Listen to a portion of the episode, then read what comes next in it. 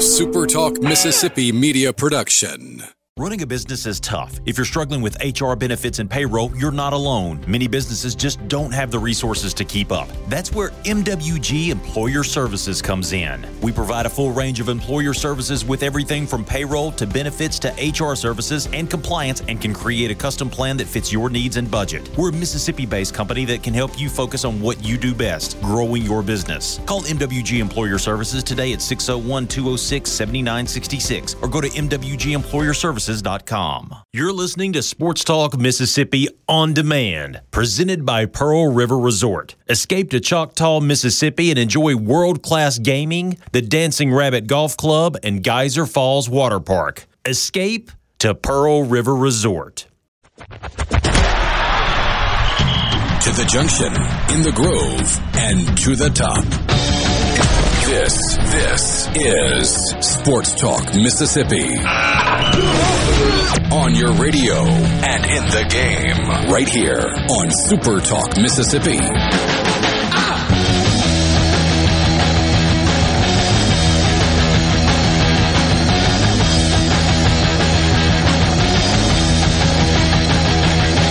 Good afternoon, Sports Talk Mississippi, streaming at supertalk.fm and Supertalk TV. Thank you for being with us.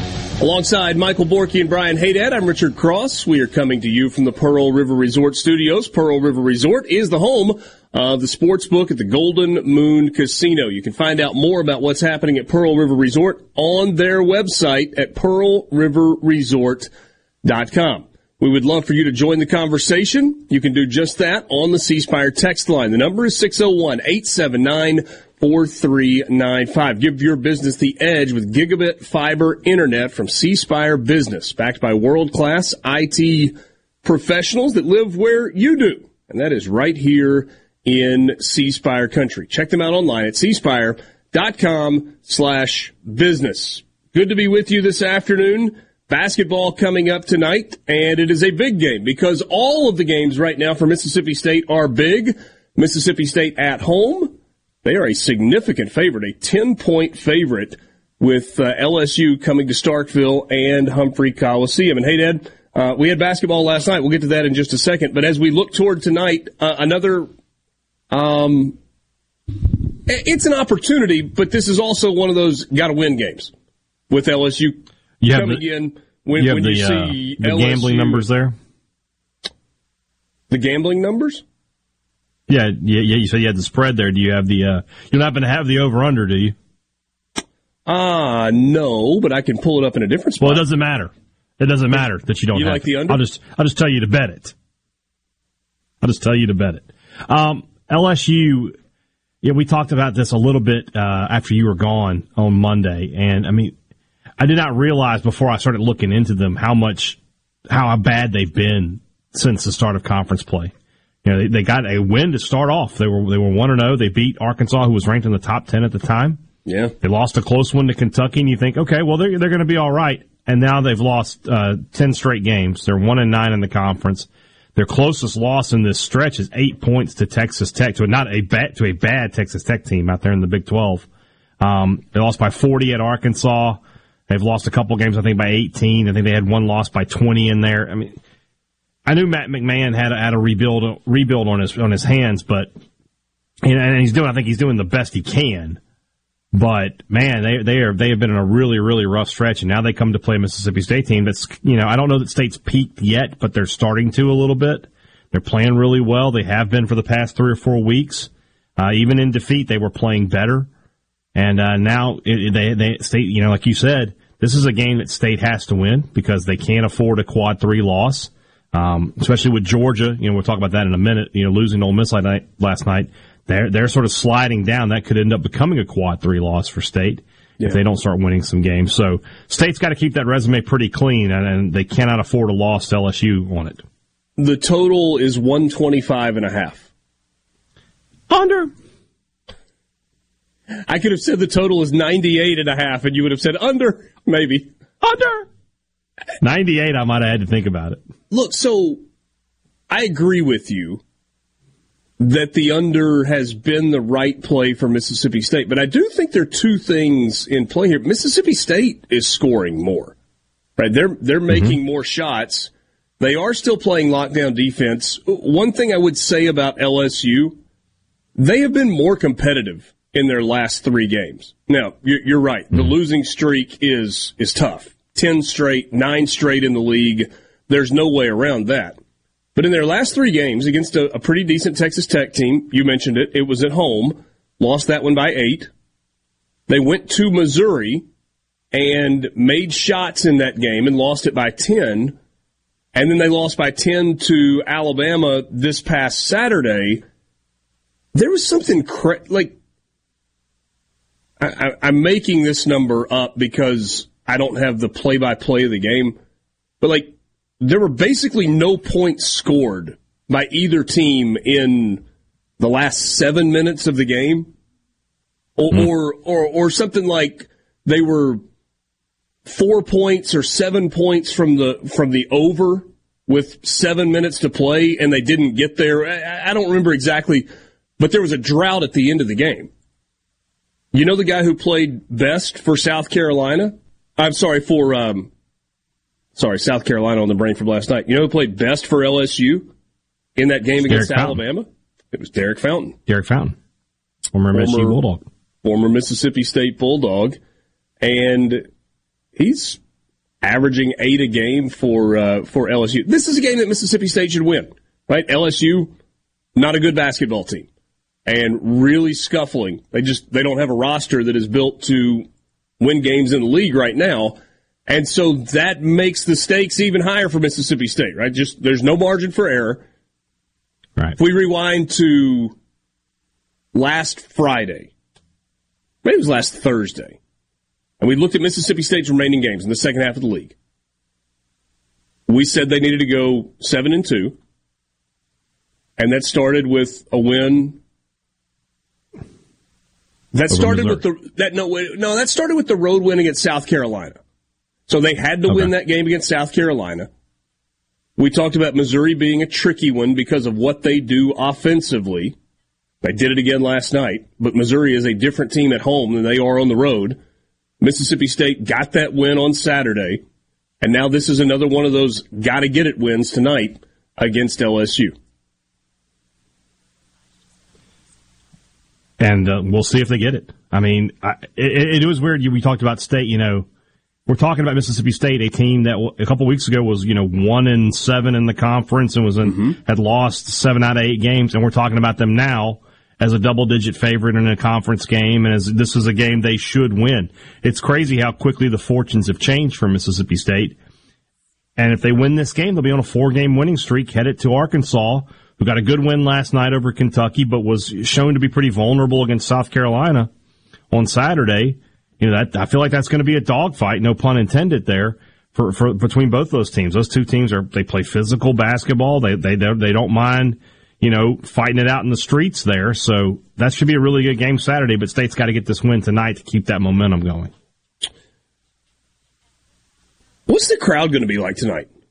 I mean, I'm assuming a great student crowd, but it is eight o'clock on a yeah. Wednesday night, and and that is uh, look we're past making excuses about crowds, whatever. That is a tough ask for yeah. fans.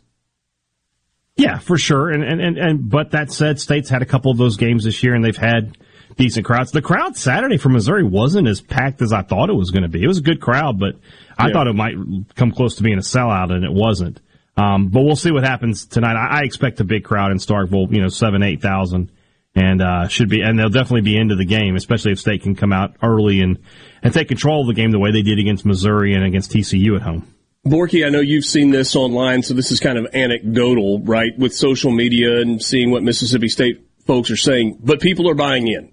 I don't know that there's like this wholesale all in buy in, it's all anybody's talking about, but like there's momentum building with yeah. with fans for Mississippi State as this team continues to win and and still has a puncher's chance. I mean, up to 78 in the uh, the seed list for Joe Lunardi right now, which is still outside looking in, but they're making some progress. Better than in the 80s, which is what we were talking about this time last week. Basically, was there in the 80s, so they've jumped up roughly 10 spots depending on uh, what day it was. But yeah, the the thing is, you got a habit form, right? Uh, you would love for your entire fan base to just buy season tickets immediately with the new basketball coach and all that, but it doesn't usually work uh, work that way. It's going to be more of a slow build, but student section should be packed. There's no excuse for that not to be packed and lively, and and hopefully they do that tonight because they need it. Yeah, going to be a uh, going to be a big one. It's one of three games tonight in the SEC. Tennessee is at Vanderbilt. That game's on SEC Network at six o'clock. Florida is at Alabama. Uh, Florida is a bubble team as well. They are one that uh, you got to keep an eye on. Uh, and then you've got LSU at uh, at Mississippi State. Alabama. Uh, it hasn't always looked pretty. They've had some close calls, but they are still undefeated in league play, sitting atop the league standings at 10 and 0 so far. They're they're a pretty complete basketball team. So Alabama's got three losses this year. They lost to UConn early. They lost to Gonzaga in Birmingham, and they lost to Oklahoma on the road as part of the Big 12 SEC Challenge. Those are the three losses this year for Alabama. That's three good teams. Um, UConn got a good win last night against Marquette. Gonzaga is kind of what you expect them to be, maybe down just a touch from where they have been. And Oklahoma trending in the right direction uh, in the stretch run of the season. So Mississippi State and LSU, an 8 o'clock tip tonight at Humphrey Coliseum in Starkville. Let's uh, let's take a peek at bracketology when we uh, come back. Where is Mississippi State in the pecking order? Where is the rest of the SEC according to Joe Lunardi? This is Sports Talk Mississippi. Just getting started with you in the Pearl River Resort Studios.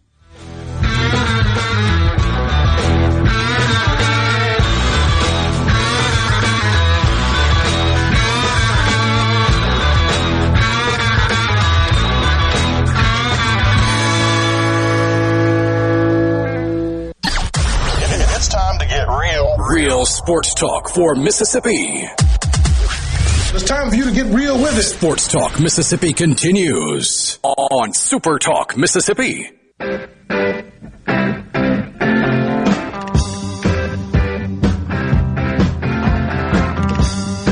Sports Talk Mississippi is brought to you in part by M Trade Park.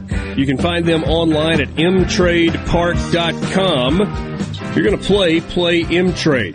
Big stuff happening at M Trade as they roll into their first baseball tournament weekend starting this weekend on February 18th. Actually, it's not this weekend, it's next weekend. Uh, so February 18th, there is a fast pitch tournament. That's the M Trade Free for All. They've got 33 teams that are coming in for that. February 24th, the Curtain Call Baseball Tournament. 57 teams already signed up for that one and there is room. And then Take the Hill Baseball Tournament, that's March 3rd. These are all USSSA tournaments. 148 teams at this point are signed up. I lied to you. They do have a baseball tournament this weekend as well. So if you're involved in scheduling your team's games, your kids' team's games, be sure to check the uh, website, mtradepark.com. Look at the full schedule of events all the way through the end of June. And get your team to M Trade in Oxford. If you're going to play, play M Trade. Richard Cross, Michael Borky, Brian Haydad in the Pearl River Resort Studios. Most recent bracketology from Joe Lunardi. So there are some kind of bullet point things, then we'll get to the seeds. So this is more of a national picture right now. North Carolina and Kentucky with losses yesterday both sink into the last four in category. And last four in means playing in Dayton in those, well, they call it the first four. I mean, we call them play in games. Um, a couple of blue bloods in Dayton. The, the, the Chamber of Commerce in Dayton, Ohio would probably be pleased with North Carolina and Kentucky being there. I don't know that uh, Carolina fans or, uh, or Big Blue fans would be super happy about it. Um, UConn and Indiana with their wins, have moved up to number four seeds, and they have knocked both Gonzaga and TCU off the four seed line. So Gonzaga, I mentioned them earlier, that win against Alabama, their best win of the season. But Gonzaga, not exactly what they have been in recent years. Tennessee at Vanderbilt tonight. Even with a loss, Tennessee remains a two seed. Uh, Florida at Alabama. Florida is now in the first four out, and they've got the biggest opportunity of the night playing a projected number one seed in Alabama. And Oklahoma, since their win against Alabama, has kind of scuffled a little bit, and they need a win at Baylor just to get back on the bubble, just to get back in the conversation. If Baylor loses that game, they would slip to a four seed. So right now, the top four seeds are Purdue as the overall number one, Alabama as the second number one seed, Houston as the third number one seed, and then Arizona. Your two seeds are Texas, Kansas, UCLA, and Tennessee. Your threes, Iowa State, Baylor, Marquette, and Virginia. And the four seeds are Indiana, UConn, Xavier, and Kansas State. All right, here's what we're most interested in, though, right? Because the bubble is where Mississippi State is living. Last four buys, which means you are in the field, you're in the big bracket, you don't have to play your way into the bracket. Nevada, Oklahoma State, Boise State, and Clemson. Last four in. These are the bigger name teams that would have to go to Dayton and play to get into the big bracket. New Mexico, North Carolina, Kentucky, and Texas A&M after their win at home last night against Auburn. First four out. Memphis. Now outside looking in. Memphis has struggled as of late. And with Memphis falling out of the field, that has the American down to a one bid league. Florida, Seton Hall, and Oregon. And then the next four out Utah State, Wisconsin, Charleston, and Wake Forest. Under consideration. That's where we go for the Mississippi State name. And they are the second team under consideration behind Penn State. Just ahead of Oklahoma, Virginia Tech, Utah, and Michigan. The SEC currently projected with seven teams, with Mississippi State and eh, with Florida in the first four out, and Mississippi State under consideration. I don't think it's a deal where everybody gets in. Like Florida plays its way in, and Mississippi State plays its way in, and the seven that are currently in the field stay there. To me, the team that you got to watch out for right now, that is trending in the wrong direction, the Auburn Tigers. Auburn, Auburn has looked very vulnerable. It four straight losses? I think for Auburn right now. They lose on the road last night to Texas A&M. So that's kind of the, the snapshot of where we are right now. So in terms of the SEC, you got Tennessee as a one seed. I'm sorry, Alabama is a one seed. Tennessee is a two seed. And then the teams that are in right now. Texas A&M now in, Auburn still in, Missouri in, Arkansas in, Kentucky in. So those are the seven that are currently in the field with Florida and Mississippi State trying to get there. Yeah, a ten team league, a ten bid league doesn't doesn't make sense to me. I don't think that's going to happen for the SEC. So you mentioned Auburn, and then I mean I, I got to know the other teams' schedules, but I mean State still has to play A and M. They still have to play Kentucky.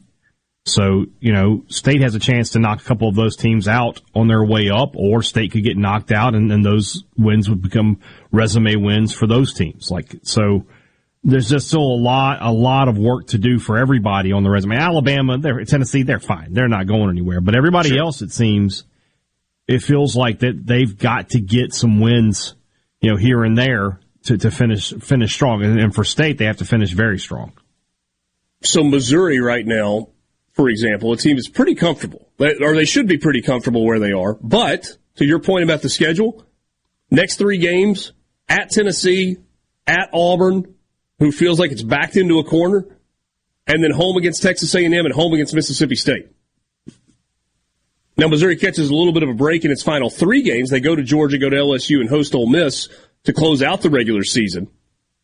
But that's a pretty daunting four game stretch when you're in the tournament but don't have just a ton of wiggle room.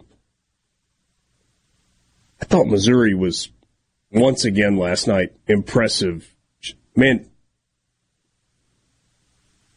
I, I am more impressed now with what Mississippi State did to Missouri offensively on Saturday, holding them to, ask you about 59 that, yeah. points after watching them in person last night. The, 52 M- points. 52, I'm sorry. 52, Yeah, yeah. which was their season low.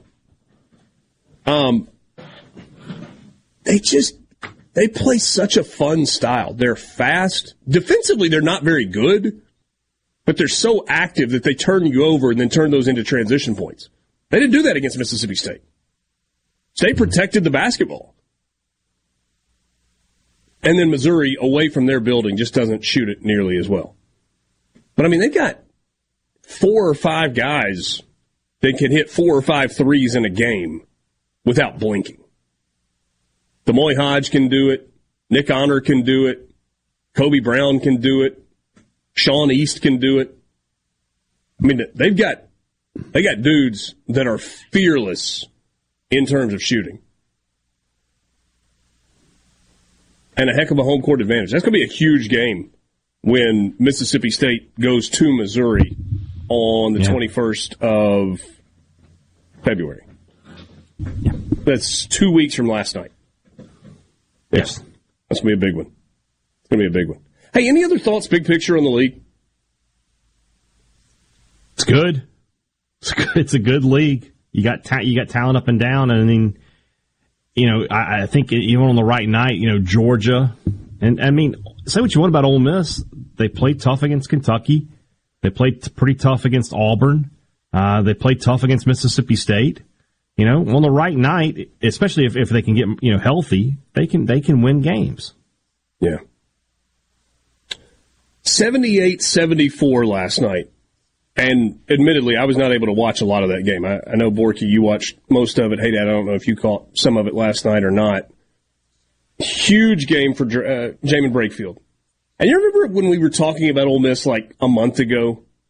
We were talking about the fact that it couldn't be just Matt Murrell. Like somebody else had to step up. Last night, you got two more guys stepping up. Brakefield goes for 24. Myles Burns goes for 20. Matthew Murrell did not have a good shooting night. He played 34 minutes and was only 2 of 11 from the field, but he had 14 points. Nine of them came from the free throw line, hit some big free throws down the stretch. And, and so you had multiple guys that, you, Ole Miss only played nine players. I mean, they didn't go deep from a rotation standpoint last night. Borky, did it feel like there was a little more patience in substitution in watching it? Yeah, there was some of that. Um, you, you, can't expect 20 a night from Burns. I mean, he just doesn't have the offensive ability to, to give you that. But Brakefield, uh, he could be a very decent number three. A good, really good number three on the right team. He just depending on him to be a consistent scorer is, is not going to to go well. But you saw the ability last night. You saw what Mike Krzyzewski saw in him uh, when he signed him out of high school uh, last night for sure. We will uh, we'll get to the C Spire text line when we come back. Sports Talk Mississippi. Your number one for sports talk. Anyone? Anyone? Anyone? Come on, don't be shy. Sports Talk Mississippi. Bingo, man, bingo! Super Talk Mississippi.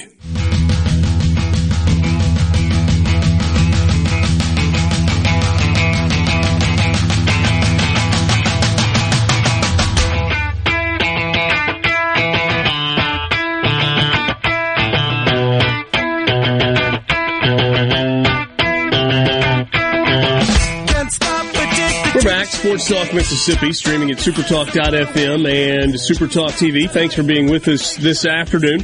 You uh, want to be a part of the conversation? You can join us on the C Spire text line. 601 879 4395. Again, 601 879 4395. For all your business needs when it comes to IT, check out cspire.com slash business and let them help. Um, let's see here. C Spire text line. Chris in Tupelo says Ole Miss was more patient last night, especially down the stretch. They didn't settle for quick threes and they attacked the basket more. You agree with that assessment, Borky? Yeah, yeah, they played well last night. Um, Georgia played well last night too. Honestly, it was a, it was actually not a bad basketball game. It was it was relatively entertaining. Now the last two minutes are horrible because the last two minutes in every college basketball game are horrible and they do nothing about it. Maybe one day they'll realize they're making their product worse, but uh, alas, yeah, they they played well last night. It, I mean. D- despite some of the text messages I got, it doesn't change anything. There's not a "don't let the Rebs get hot" deal going on here like there was in Hashtag. baseball. I mean, look, they could win two in a row though because South Carolina's uh, in town on Saturday, and so there could there could be a winning streak building. But the, the kids have, I mean, they, were still playing hard, and they got one. And it, it's a bad team who is missing their best player. But, but uh, you do feel for the players on bad teams. I mean, Ole Miss was one and nine in the league. What are they? Four games below 500 after the win. They were bad a year ago. They're bad this year. They're not drawing crowds, understandably so.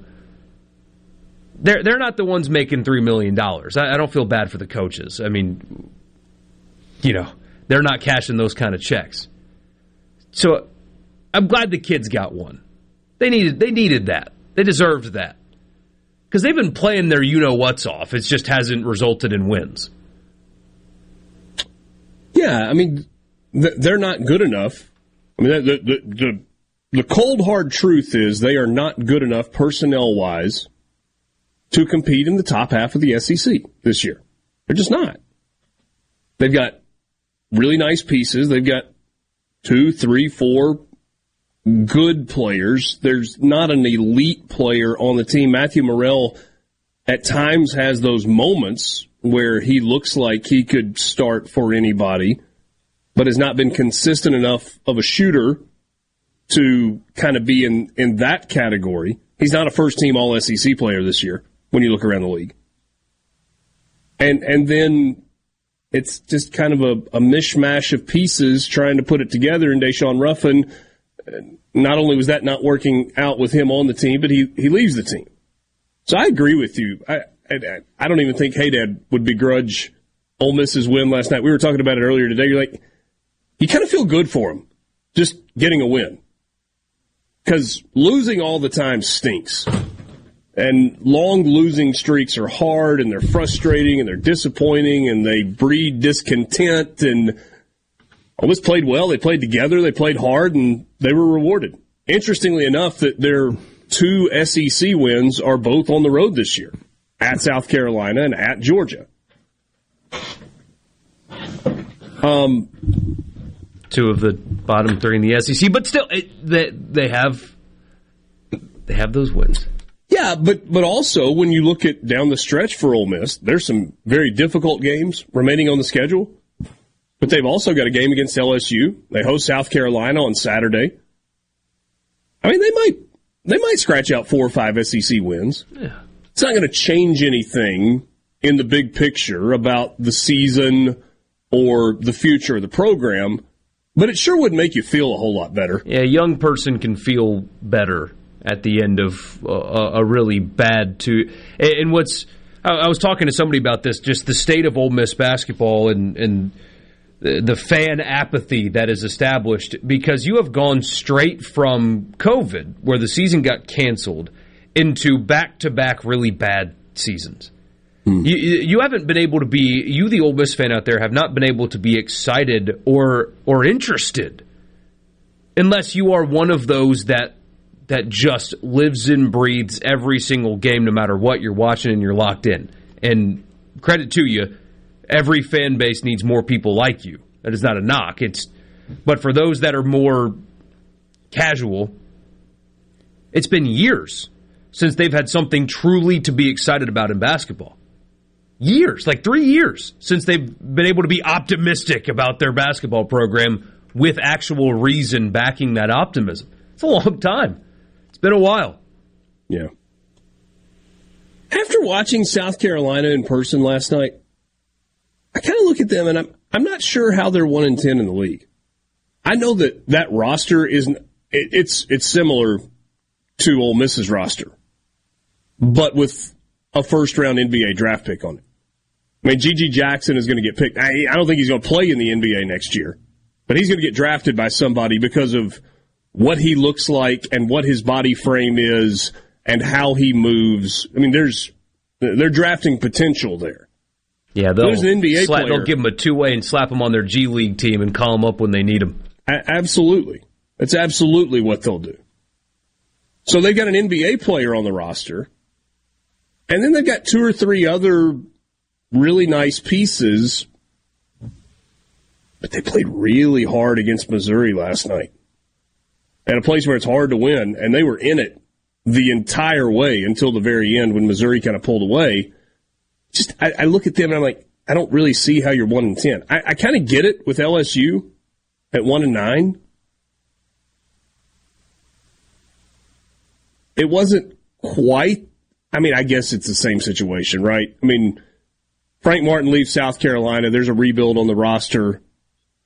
You bring Lamont Paris in, and he's trying to do all of the things. It's hard. I mean, okay, so you think about all the new coaches in the league this year, right? South Carolina, new coach, one and ten. LSU, new coach, one and nine. Mississippi State, new coach, three and seven. Now trending in the right direction, but their record through ten conference games is three and seven. Georgia, new coach, Mike White, four and seven. Missouri, new coach. They're kind of the exception. Dennis Gates, they're six and five, and they're a tournament team. Yeah, you know, in hindsight, people eh, have asked me over the last couple days, well, why didn't Keith make the change last year? And I've kind of pondered that myself, actually, because of what the conversations we had in March about the outlook, which wasn't good. You should have expected this team to not be great, but you would much rather be hiring a coach in this cycle than last one. There's no doubt about that. You might be the only SEC team hiring a coach this cycle. Now, things get weird. You know, Kentucky might come open, but you're not after the same candidates that Kentucky's after anyway. So it's it's fine if Kentucky comes open. Um, but you might be the only one. I mean, maybe Vanderbilt, maybe Nah, I don't think they're moving on from Stack. exactly. So in terms of being the only job open in the SEC, it's much you, you feel much better about your candidate pool than you would have last year when you're fighting against Missouri, when you're fighting against uh, your in-state rival, when you're fighting against South Carolina and all that. I mean, it's it's a little bit easier this time around than last year, I imagine. And hey, Dad, I don't know that it's coincidental that you look at the top half of le- the league and you see stability in terms of program and coaching staff. Alabama Nate Oats, Oh. thrilled. Their only hope is that they can hold on to him, and they just added a big number to his contract. Buzz Williams, stable at A and M. Rick Barnes, stable at Tennessee. Bruce Pearl, stable at Auburn. Calipari's been there like two decades now at Kentucky. He's been at Kentucky a long time. Now you got Florida and Missouri right there, kind of in the middle with new coaches, and then Arkansas, stable. Vanderbilt, stable. Uh, I don't know. Um, I mean, that's just, but you're right. You said it right. No coincidence. That, that's, that's how you build programs and, and that's how you, you build teams is you have coaching that's good, that's stable, that recruits players that fit what they want to do. That's why it's tough for a first year coach. You know, that's why it's, it's been tough for Chris Jans. It's, it's tough for Matt McMahon. It's been tough for Todd Golden. I think Florida's more talented than what their record shows but you know those players may not fit exactly what he wants to do, so they're trying to figure things out. Um, and it'll be tough next year for Ole Miss under a new coach, um, but they will they will play better and they will improve. you know, there's there's one thing about Florida and Missouri. First year head coaches, a lot of turnover on the roster, but there's an all SEC caliber player returning on both of those rosters. With Florida, Yeah. it's Colin Castleton, and with Missouri, it's Kobe Brown. I mean, And and at Mississippi State too with Tolu Smith and and his play, his improved play lately has been why State's winning. Yeah, it's a good point. Sports Talk Mississippi with you, streaming at supertalk.fm and Supertalk TV. We've got plenty more to get to this afternoon. You want to be a part of the conversation? Join us on the C Spire text line at 601 879 4395. Ricky Woods is going to join us in the four o'clock hour. Longtime high school coach in Mississippi. And uh, he's got a couple of former players who are going to be playing on Sunday in the Super Bowl. We'll uh, get his perspective and uh, how much fun it is going to be to watch that on Sunday. Sports Talk Mississippi. We'll be right back.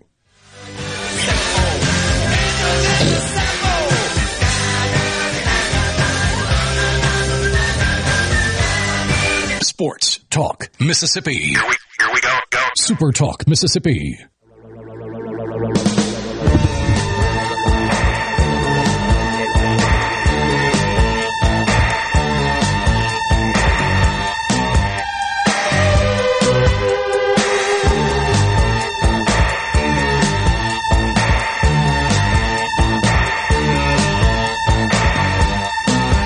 Welcome back, Sports Talk Mississippi. Thanks for being with us. You can join us on the C text line. I know winners and losers is a Monday thing, so I don't know if we should not file this under a loser. Maybe we should file it under an, uh, under a new category called "Just Shut Up." I got a "Just Shut Up" award that I would love to hand out today. Now, far be it for me to defend Dawn Staley in South Carolina women's basketball. I, I think Dawn Staley, maybe just because of her success, has kind of made herself unlikable to, to a lot of fan bases out there.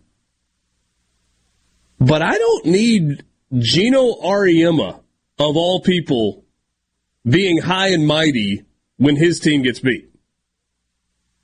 The UConn Huskies have handed out what my late friend Charles Walker would call AAWs for a really, really, really long time. I'll let you figure out what AAWs stand for. Severe beatings to their opponents. A whooping. A whooping. An acute one. Acute is the first word. Whooping is the last. You can figure out the rest. Um, so Geno Auriemma's team, they, they beat the brakes off of Tennessee a couple of weeks ago in Knoxville.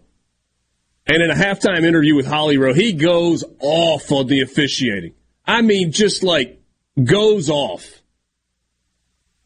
And now, after South Carolina goes to Storrs, Connecticut, and wins 81 77, rocking, packed house, electric environment for women's basketball, for, for sports, period. It was just a great environment. And here we get Auriemma after the fact. It's just appalling what teams do to her now. He's talking about Lou Lopez uh, Sénéchal, who is a transfer from Fairfield. She's the player of the year in the MAAC for the last two years said that she had bruises on her body from the game. It's appalling what teams do to her now.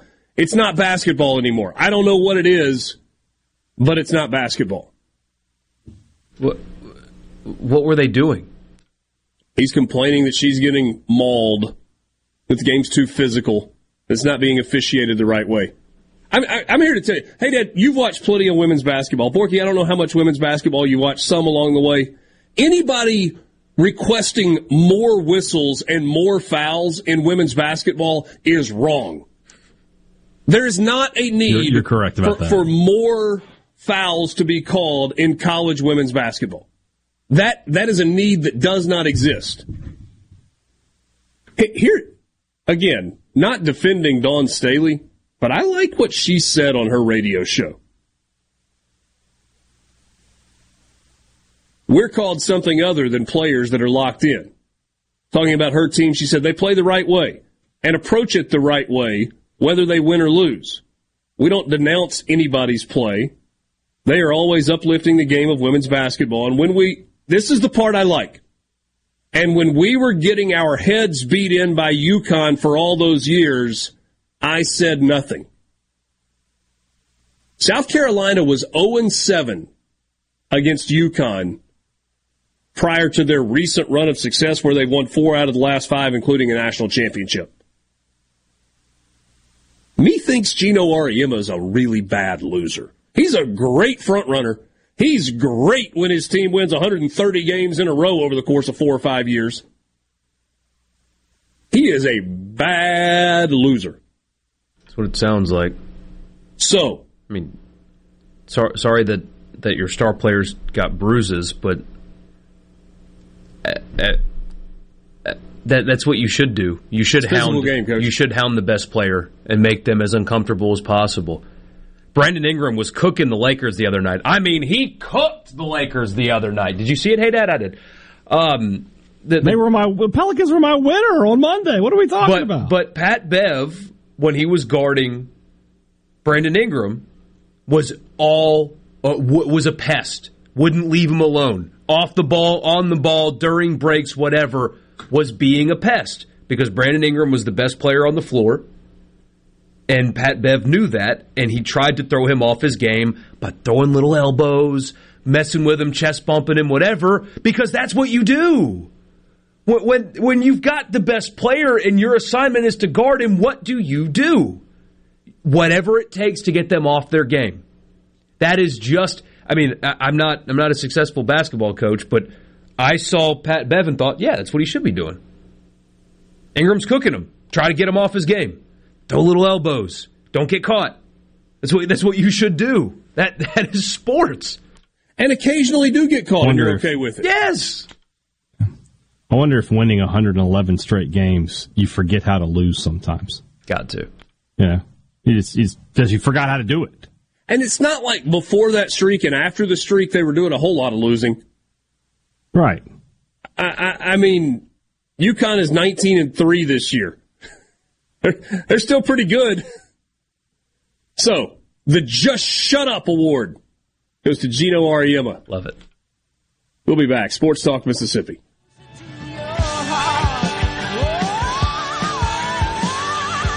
Now more Sports Talk Mississippi. It's go time. Sports Talk Mississippi. Well, say something. Super Talk Mississippi.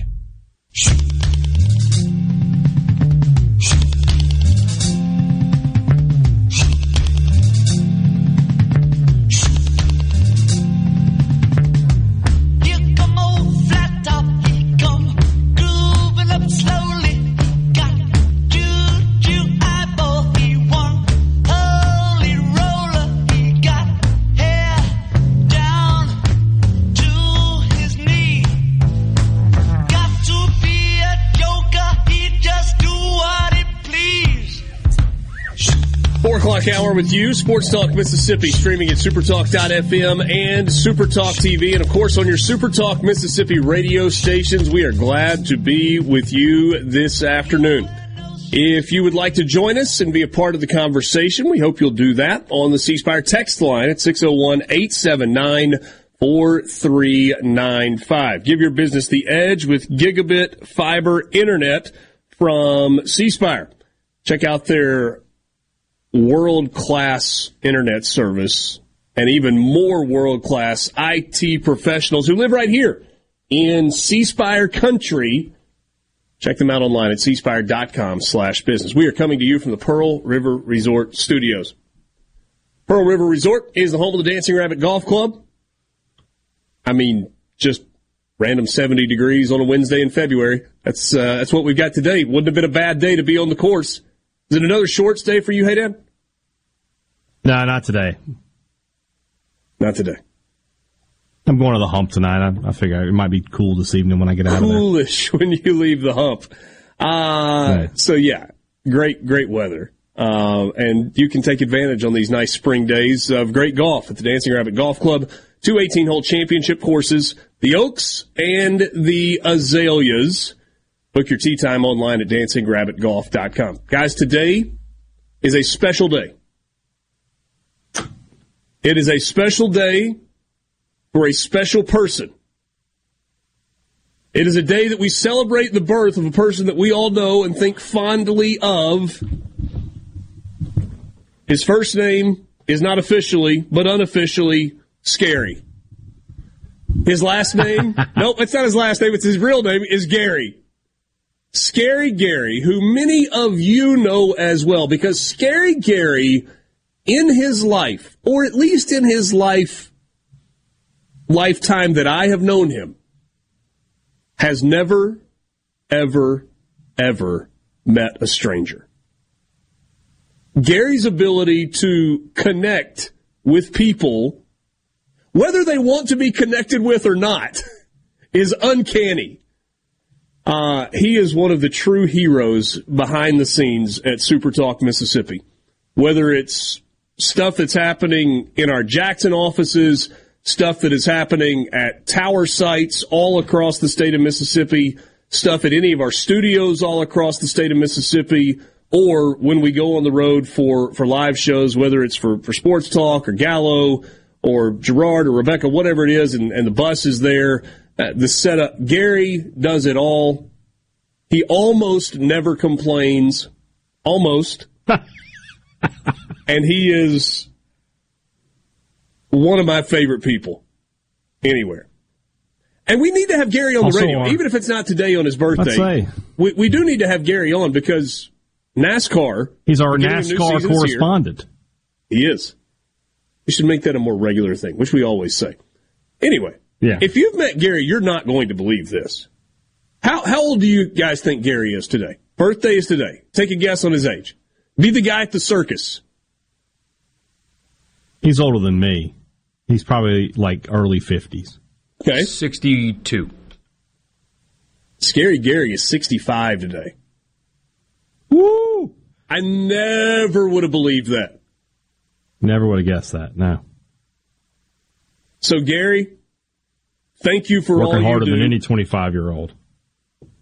Uh, yeah. Yeah. Thank you, Gary, for all you do. And happy birthday. I hope you have a wonderful celebration this evening. And I hope you don't think you can retire just because you're 65. Because we need you. Please don't go anywhere. Please, please don't go anywhere, Gary. No, he, re- retirement's not in that dude's vocabulary.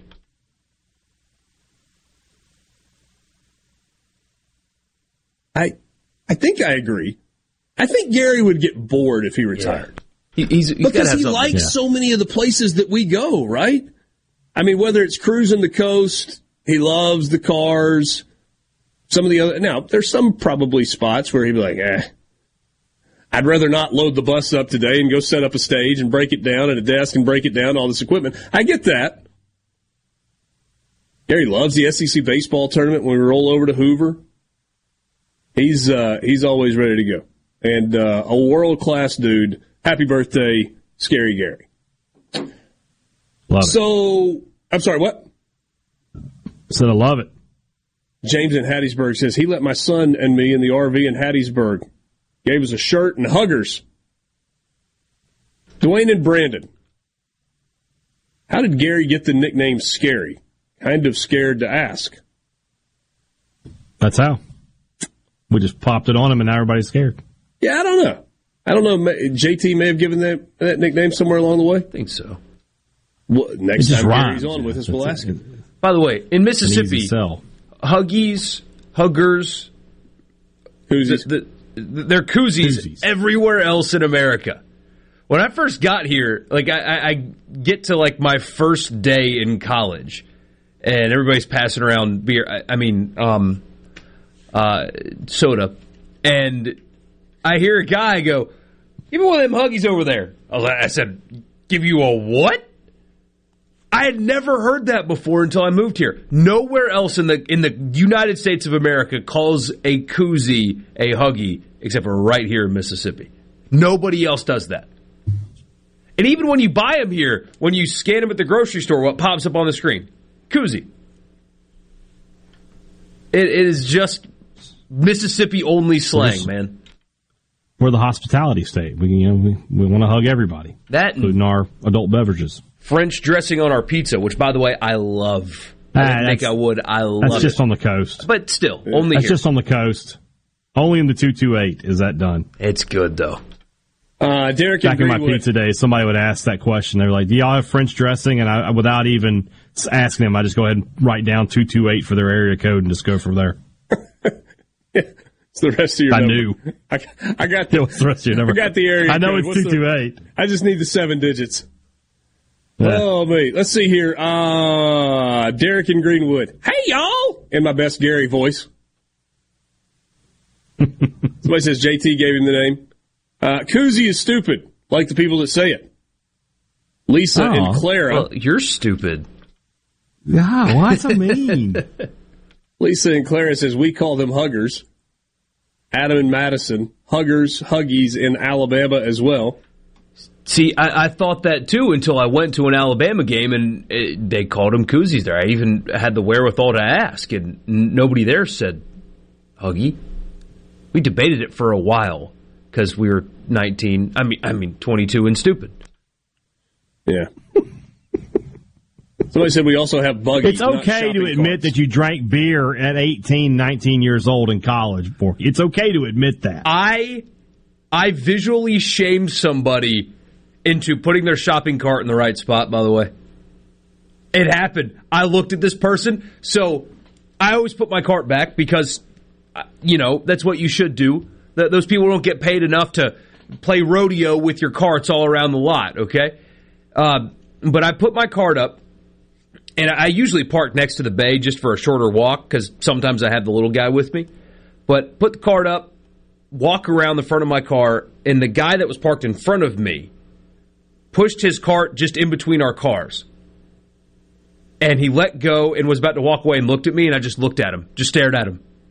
Put his hands right back on the cart, walked two spots over, and put it in the bay. I visually shamed him into doing the right thing. I felt so good. That's good, man. He was You're just going to leave it there. Took his hands off, was going to walk away right in front up. of my car. I, I kind of have a hang up with that as well. Cold, raining, whatever. I mean, you, you're the one that chose to go to the store. They provided you a uh, a buggy to get the things that you needed from the store to your vehicle. It's not okay to just leave it out in the middle of the parking lot.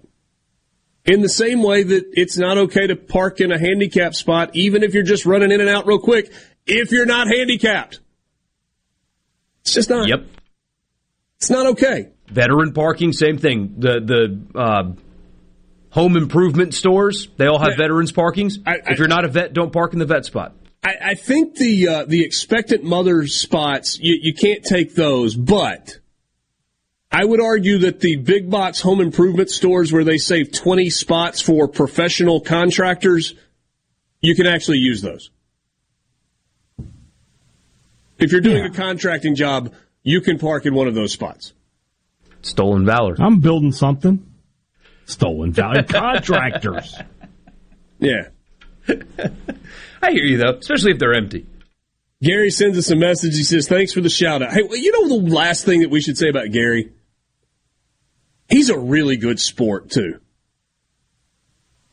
Gary gets needled endlessly, and and has been, and he just takes it in stride. It's like there's part of me that wonders if he leaves. He's like, "I would like to kill that guy," or he's just like, "Ah, it's cool." Gary's the best. Happy birthday, G. It's time for more Sports Talk Mississippi Finally. Finally. on Super Talk Mississippi, the Super Talk app, and at supertalk.fm.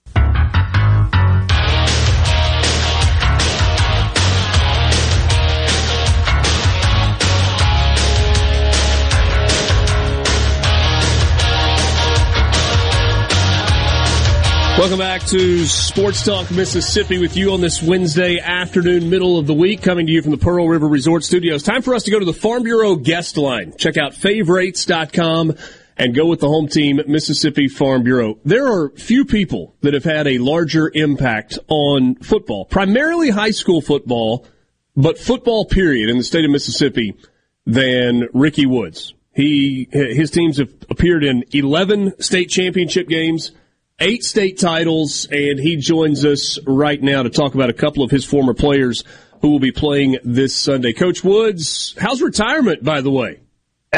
It's good. Uh, me and my wife are really enjoying it. It- It's a little different. It, it, it took a while to get used to, but I think we're coming around. Well, good, good for you. What, what are you doing to uh, to pass the time? Because I know after after all of those years working and traipsing up and down sidelines, you can't just sit around and do nothing. Well, I hunt and fish, and I, I have a garden. And she, after being gone for so many years, I got plenty of work just working on my house, and I enjoy that too, just piddling. But uh, we keep busy. Uh, she she's retired too, so we we we travel a lot now, which has been fun. Yeah, well, good for you. You certainly have uh, have earned that. I'm curious when you reflect on your time at Starkville, uh, and specifically AJ Brown and Willie Gay. Um, what what do you think of with those two guys who will be playing against each other in the Super Bowl this weekend? Well, I'm gonna tell you. Uh, they are two tremendous players. You know, have, have all kind of talent and ability. But you know, both those guys were very intelligent. Uh, they were leaders. They were high character. Yeah, they were some of the hardest working kids I've ever been, or, or men now that I've ever uh, uh, been associated with in my life. And you know, I come in late. We had 94 players that year. They finished with 94 players, and you know, I didn't know it was so when I came in in June because I got late, and you know, uh, there was a lot of good guys on that team, but you know, people feed off the best players and how they act, and those guys were great leaders for that team. And you know, you put uh, you get guys who've got a lot of ability and make good decisions, and you know, intelligent and good at work ethic. Yeah, that's all in line. What's going, you know, result in a lot of prosperity, which they've done. They deserve it, um, and that's why they are where they are today. Yeah. Uh, Ricky Woods visiting with us on the Farm Bureau guest line. He, he's coached all over Mississippi at, at Ackerman, at Starkville, at South Panola, a couple of different stints, Northwest Community College, had a year in Georgia. So, so you've had a lot of football players, and you've had a lot of football players that have gone on to be very successful post high school. I, I'm curious if in the moment when, when you're coaching a guy like Willie Gay or, or, or an AJ Brown, if you know that there's something different there. Like, I mean, you, you have great players and then you have players that are just at a different level. Do you see it that early? Oh yeah. Uh, I can watch, I, I had him interviewed at Starful, but I was going to, and they played a spring game, and I come to the state, uh, they played at Starful. And, you know, I'd been out of state, been in junior college. I hadn't been associated with high school football much. And I didn't know who AJ was. And I, I went up the stands to sit down and first play the line of scrimmage, you know, he caught a pass and run. I told my wife, that's a real player right there, number 15. He stood out the first play I ever seen him, and I wouldn't even coach him at that time. And of course, you get back and you got Willie, and uh, of course he comes in. He's six three, about two fifteen. He can fly, very aggressive and strong, and you know, you know, you got something. We had a lot of good players on that team, but uh, of course, those two were the two standouts, without a doubt. Is there any way to look at a kid at high school and go, he's going to be an NFL player? Well, I knew I, I, I knew AJ was because you know about the middle of his senior year. Uh, you know, we was talking. He said, when you know, when he went to college, he's going to get me tickets. I said, I can get college tickets. I'm going to need the next level tickets. And, you know, but uh, yeah, I knew he was. He, unless something bad went wrong, he was destined. You know, Willie was young and coming to tenth grade. He had a good junior year. And you could just tell all that athletic ability he had. You know, I, I knew Willie was going to have a chance to too. And you know, and uh, the longer you progress with him his senior year, I mean, you just knew it was going to happen for him. And those guys handled themselves well. You know, you get guys who's got great talent, and they got they got to handle themselves well. You know, both of them had good parents and made good decisions and help, and they were raised really good. So, what's your plan for Sunday night as uh, as you're watching this game with two of your former players? Will you just sit back and prop your feet up and, and enjoy it? Will you be nervous? Well, I've always decided I, uh, I I don't watch a lot of pro ball, but I watch those two teams. I've been watching Philadelphia and Kansas City when they're on. I enjoy watching the guys that I've coached, and of course I root for. But you know, I'm going to be neutral. I I I really think a lot of both those guys, and so I'm just telling my wife I was going to be neutral, and she is too. So. Uh, but I'm going to watch every play and I'm going to enjoy it. I know that. And, you know, I, know, I, I, uh, you know, somebody asked me who you want to win. I said, well, I wish they scored a, a sort of tie, you know, but, uh, you know, you're going to be proud for other and to feel bad for one. But, uh, you know, they know, they know the stage they play it on. They both, you know, just getting there and being able to play it, win an NFC or AFC championship is just absolutely, you know, it's just a dream come true for both of them. Yeah. Well, and, and kind of a crazy deal for AJ. I mean, he's the he's by far the leading receiver for the Titans a year ago, and everybody's a little shocked when they trade him away. And yeah, you know, I guess they had their reasons to do that, but the, the Yeah. Titans' loss certainly has been Philadelphia's gain.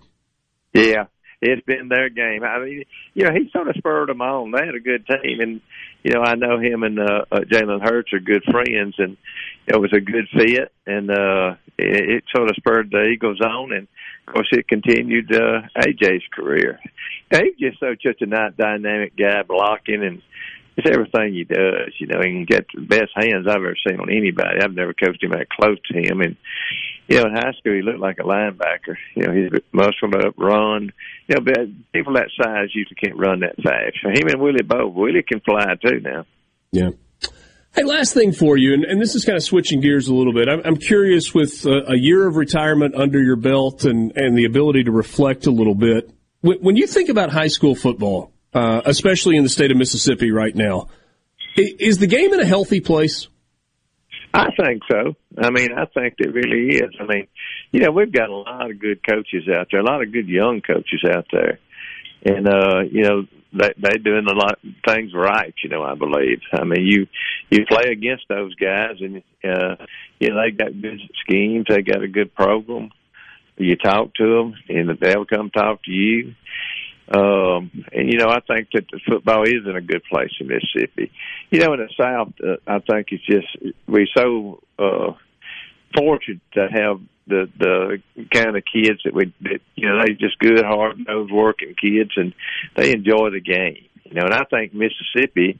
You know, we talk about basketball, baseball, and everything, but you know they still predominantly a football state because of the fan base. You know, because uh, uh, most of the people in Mississippi really, really enjoy high school football. Yeah. Fo- Folks love their Saturdays in Mississippi, but there's something special about Friday nights that, uh, that yeah, I don't think you know, you can ever replace. You know, every, uh, you know, everybody that in a community uh, know the kids, and they got access to go watch and play. Don't doesn't everybody have access to go to a college football game? And they don't know them all, don't know many of them anyway. But you you go to a high school football game in Mississippi, and we're pretty rural.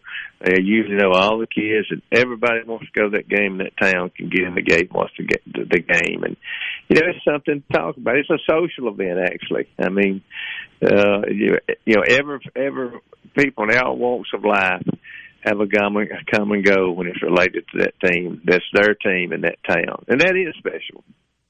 And you know, it's it's funny you say that. In some ways, I mean, we, we designate one game homecoming, but it's kind of like homecoming.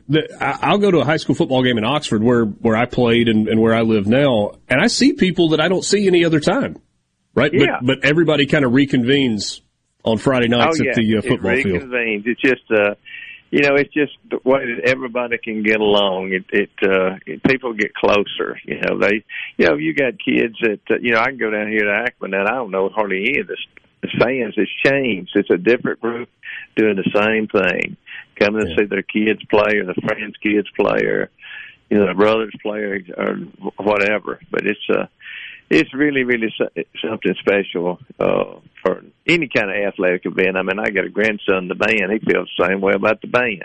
Sure. You know, kids need to belong to something. I mean, it doesn't matter if it's football, baseball, band.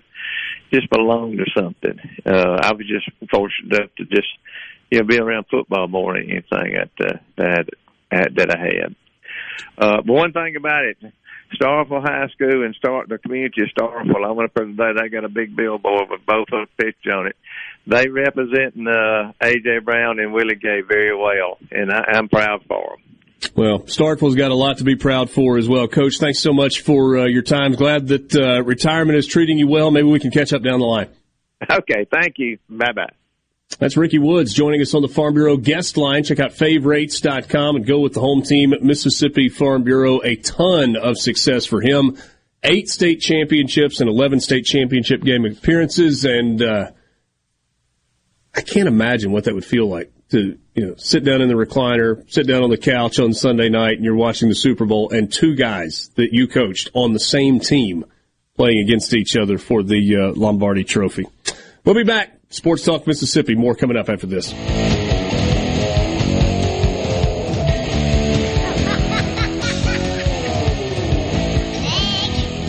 This is a place for crazy people. If it's sports in Mississippi, you'll hear about it here. Sports Talk Mississippi on Super Talk Mississippi.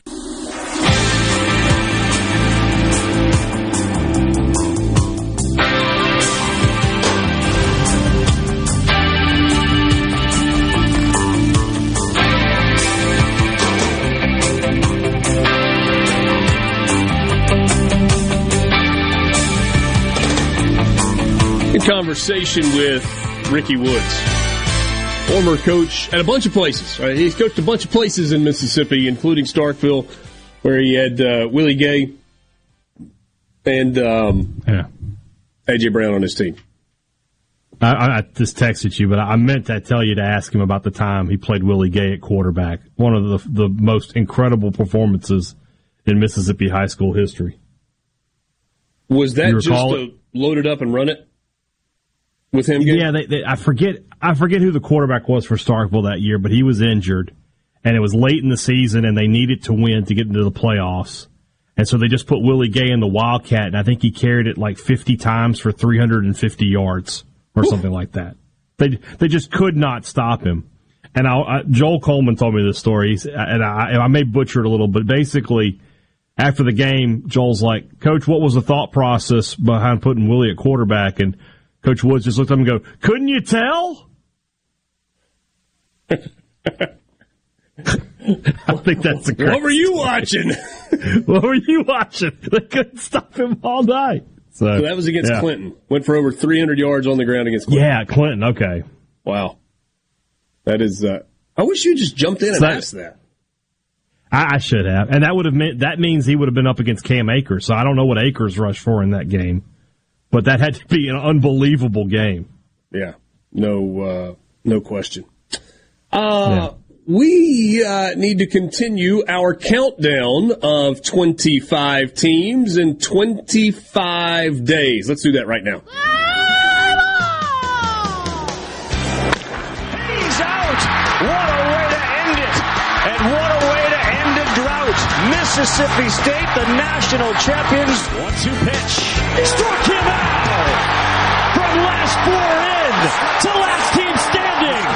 Ole Miss has won the College World Series. Opening day is right around the corner, so we're counting it down. Here's 25 teams in 25 days.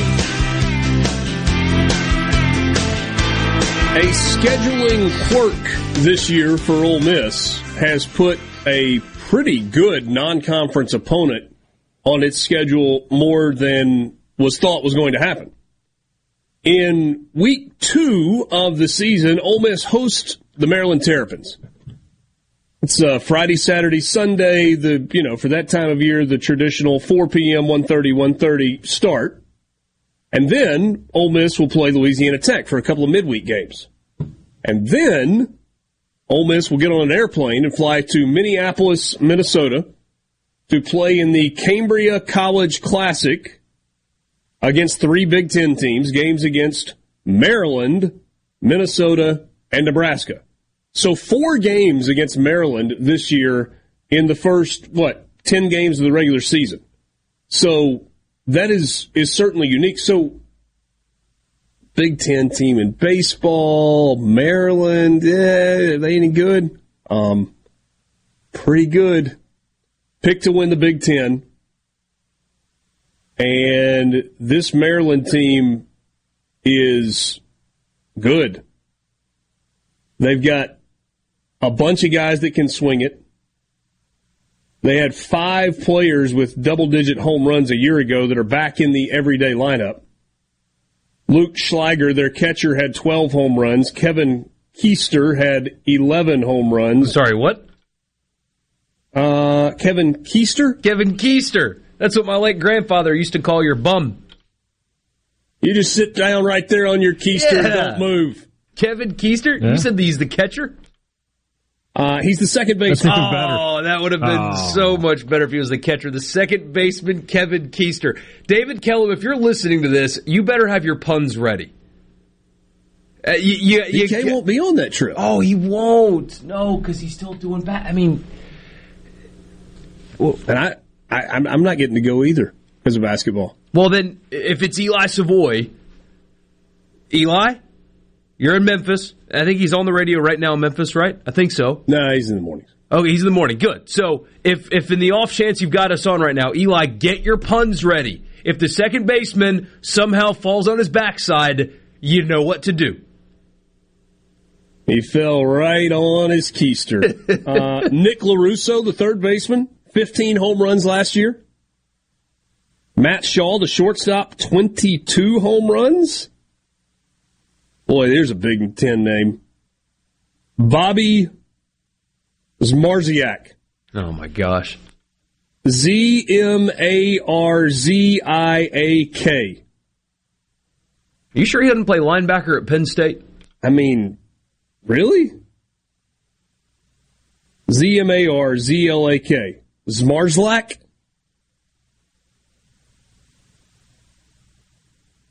Anyway, It, it, it doesn't matter what I last say. What a name. Yeah.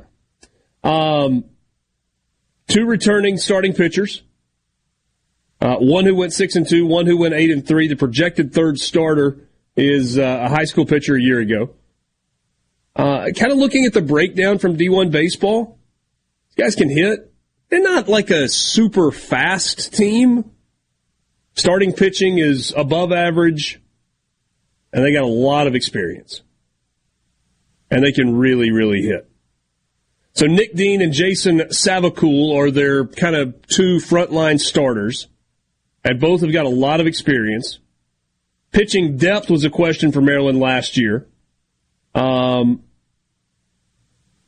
they had one guy, I'm sorry, a, a trio of three guys who threw more than half of their innings for the uh, entire year. Matt Shaw, the shortstop I mentioned a second ago, as a freshman last year, hit 322 with 16 doubles and seven home runs. That was not the shortstop. That was, yeah, that was a shortstop.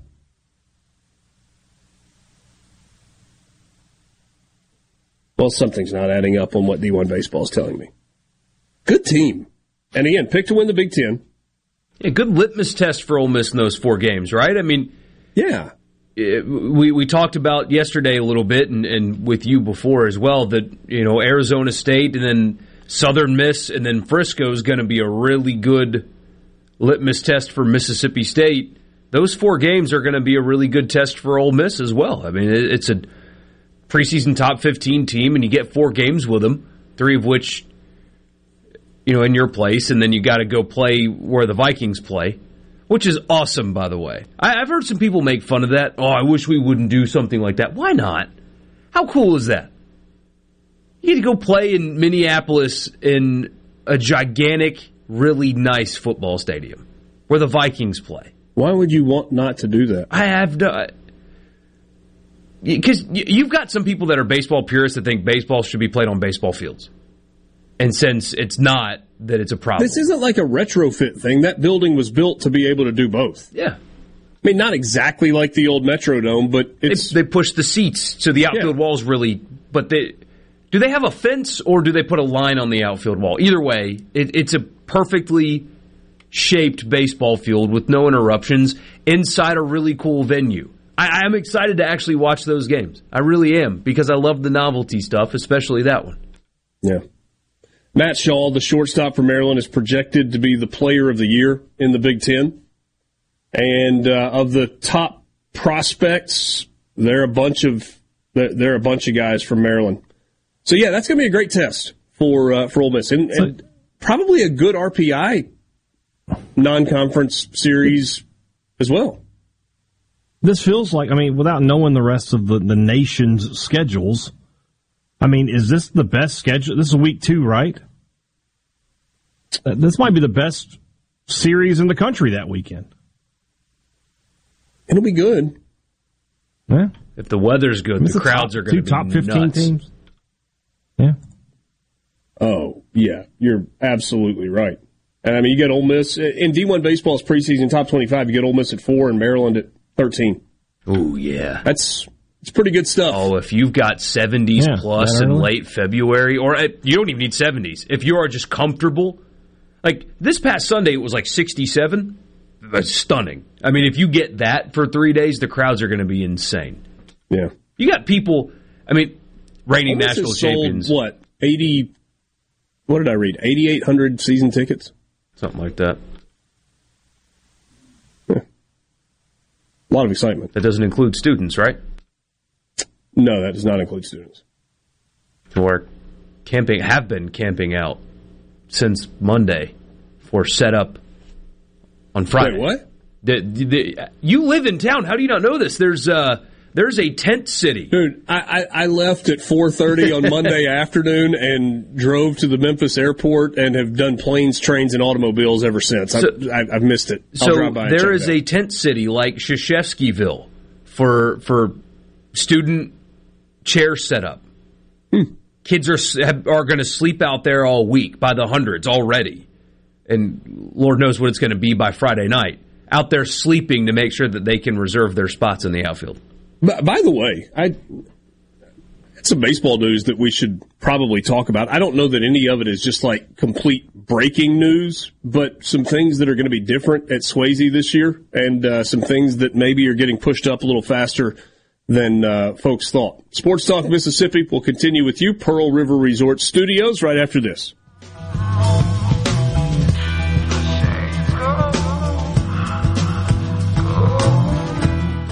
Sports Talk Mississippi. Your all access pass to all things sports in Mississippi. Sports Talk Mississippi on the Supertalk app, your local Supertalk station, and at supertalk.fm.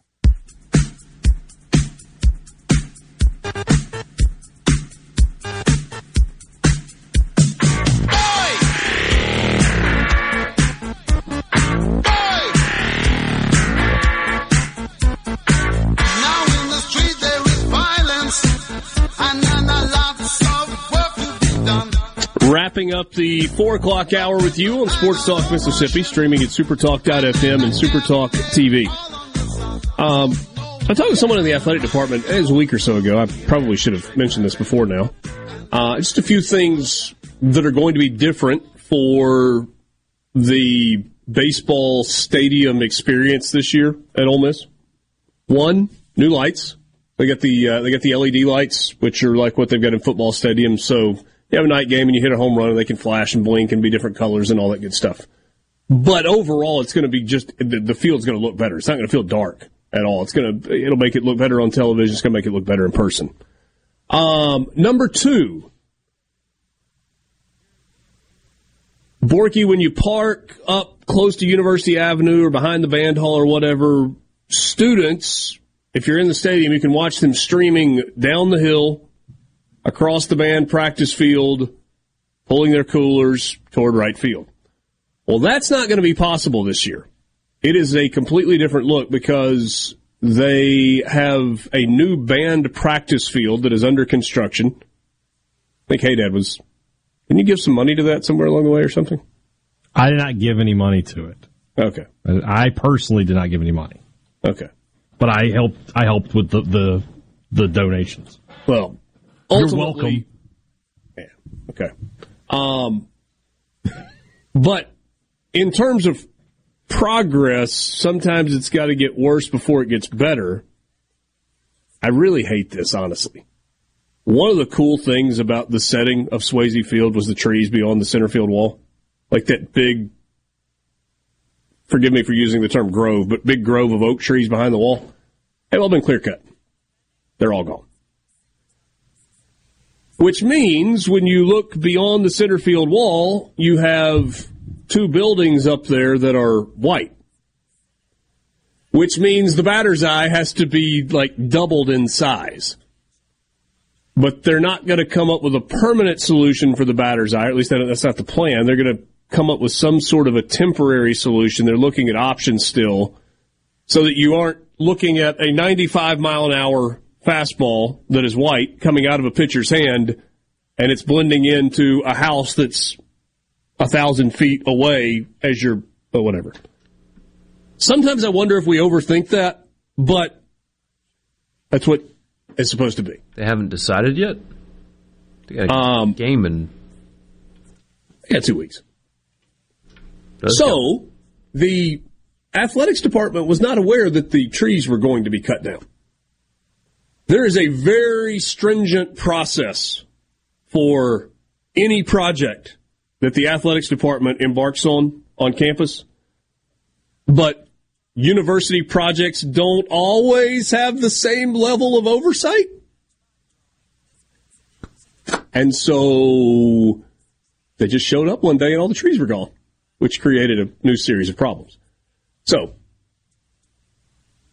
they are doing the big temporary structure in right field, although it's a different one this year than what they had a year ago, which, by the way, when it was all said and done, looked fine. People love to complain about half completed projects. Like, oh, it's going to look terrible. Oh, yeah. It's February. Never be done in time. It's not done. Um, the good news in the whole redoing the batter's eye and Ole Miss won a national championship and demand for tickets and all of those things, appears as if they are going to move forward a little faster with some of the baseball renovations than were expected. And the plan as of today, and this could change, but the plan as of today is that they will likely, at the end of this season, begin work on the outfield. And so that will be new student section, more terraced seating comes all the way down to the wall in right field and extends closer to center field. So an expanded area for students in right field and an expanded area for families in left field. And again, that seating is, is expected to come all the way down to field level, which is going to change the feel in the ballpark. Yeah.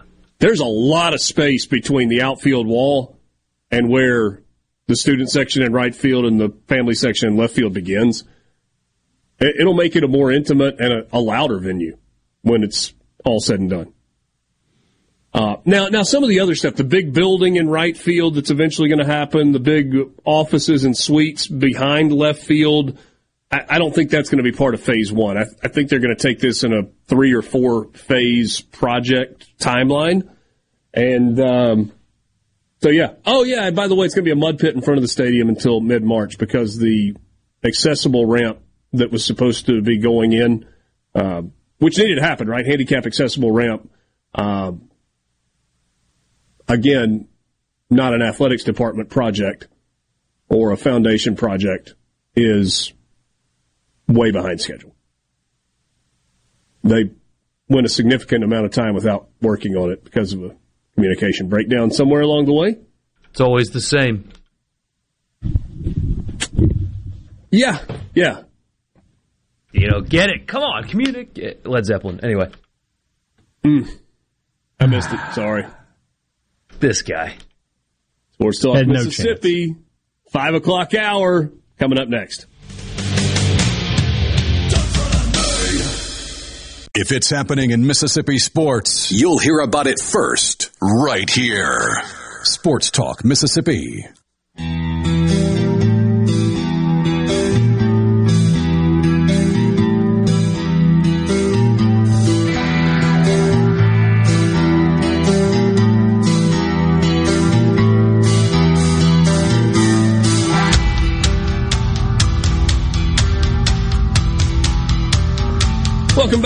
Thanks for being with us. Middle of the week, Wednesday afternoon, Sports Talk Mississippi. You can be a part of the conversation with us on the C Spire text line at 601 879 4395. 601 879 4395. cspire.com. That's where you can find all the deals for you, whether it's a new device, a new plan, or a business service.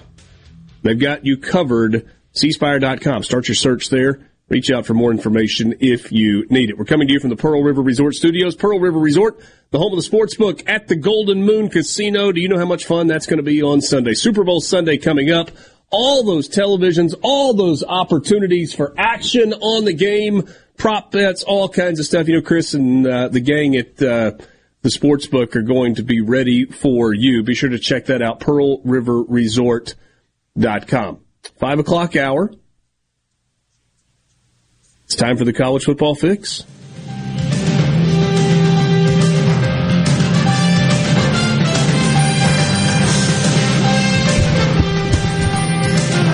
College Football Fix is driven by Ford and your local Mississippi Ford dealers. Log on to buyfordnow.com and find out why the best-selling trucks are built Ford tough.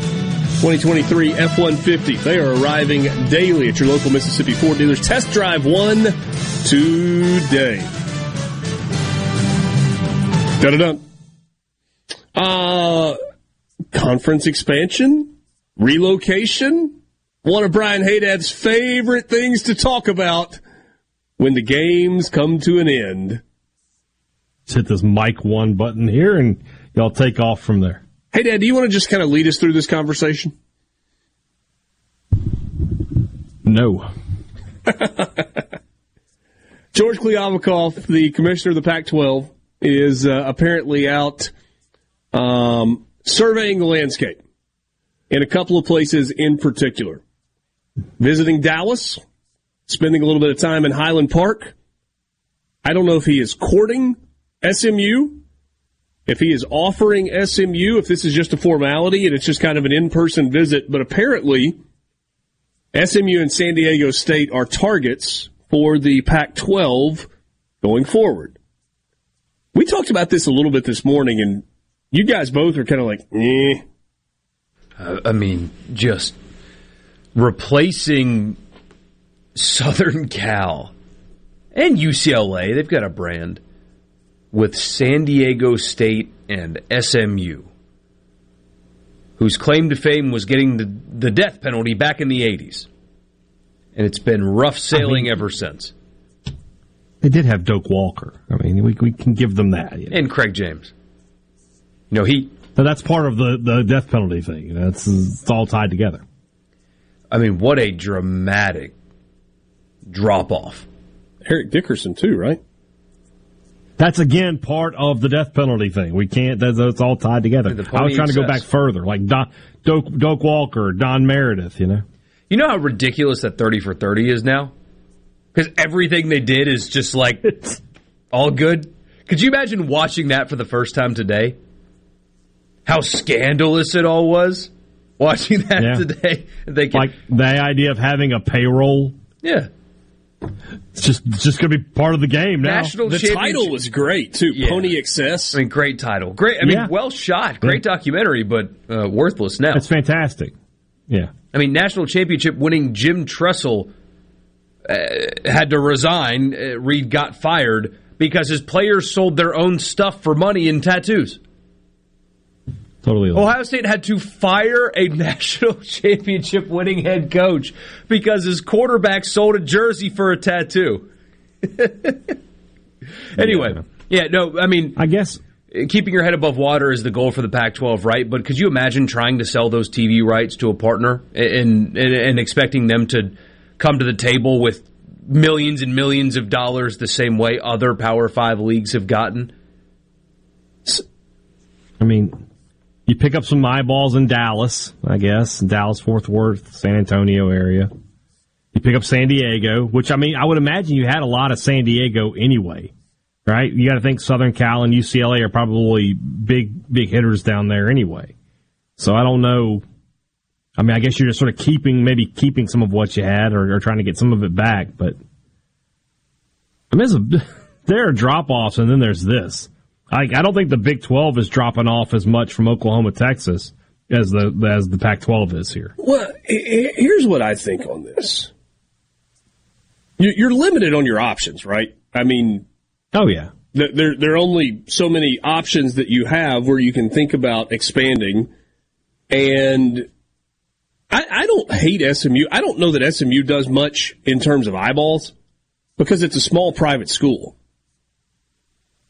I think it'll be a a fine addition, right? I mean, their facil- their facilities are small, but they're good. SMU doesn't have a baseball team, which is crazy to me in that market. They There's don't? Just been. I didn't know not. that. They do not have a baseball team at SMU. That is insane. You don't even have to leave the metro area to field a roster of good baseball players. I mean, think about what Dallas Baptist has become. yeah. Um, I mean, the opportunity to have a really good baseball program is there at SMU, but there has been little appetite among their boosters and fans for a baseball program. Gerald Turner has no been their chancellor there for like two decades and has broached the subject a time or two, and there just hasn't been much appetite for baseball, which uh, again makes very little sense to me. But, But there's there's with all due respect, there's very little appetite for baseball when you're talking about adding a sport, right? Like of course there's little appetite for baseball when you're comparing it to football or basketball. Of course there is. It, that that's crazy to me. Like it, it happened to, to my beloved Furman. They cut their baseball program. They have a bigger athletic budget than Southern Miss. What are you cutting baseball for? Yeah. Crazy. I don't I don't understand it at all.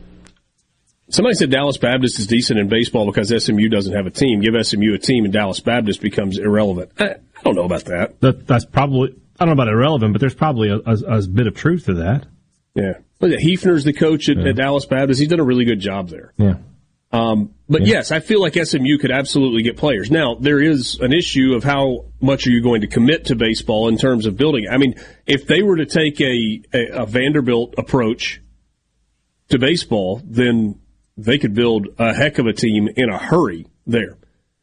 Regardless, that's off in the weeds a little bit. I feel like SMU is enough of a brand that that's not a bad addition. San Diego State makes sense because it's in the footprint. I think the Pac 12 is going to be okay even if they add these two programs, if they can keep everybody else. If I'm George Kliavkoff, the thing that I'm worried about is Oregon, Washington. What are Oregon and Washington going to do?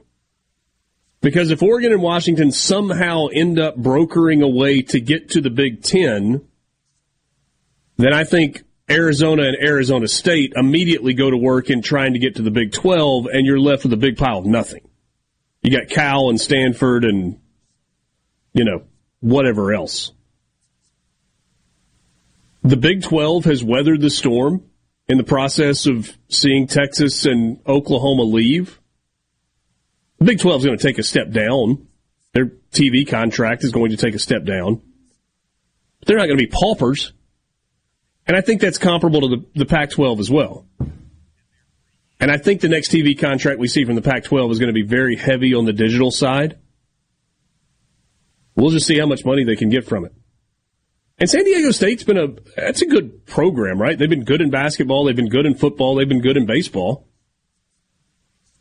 We get a message on the C Spire text line that says, I could see Greg Sankey going after Oregon. Uh, I don't think you know Greg Sankey. I hope And- and not. I'm not being flippant when I say that. That that That's that- yeah. there is. I, I know that the SEC is about to be more spread out than it's ever been, but the footprint of the SEC is contiguous. Like all the states touch another state that is part of the conference. They're not going to the Pacific Northwest to add Oregon. They're just not. And, and we've we've sort of talked about it, and sometimes we've joked about it. But at the end of the day, they're not going to send South Carolina's women's volleyball team to play Oregon across country on a Tuesday night. It's just not going to happen. They're already Dave stretching it, sending them to Missouri. Yeah. Dave says he doesn't think that Oregon and Washington want to travel that far, talking about the, the Big Ten footprint. He said he thinks that's why they stay in the Pac 12 and the travel is easier. Although it's not easy. Eugene and Seattle to San Diego is a long trip. To The 12 team playoff is going to fix a lot of this, though, because then you're just going to, the Pac 12 will be in the playoff again, and then they can work from there. Yeah. And that's why it's, I mean, how attractive is that to SMU? Yeah. And another ding for the American Athletic Conference. So we'll uh, we'll see how it shakes out. That's your college football fix, driven by Ford and your local Mississippi Ford dealers. We'll be right back.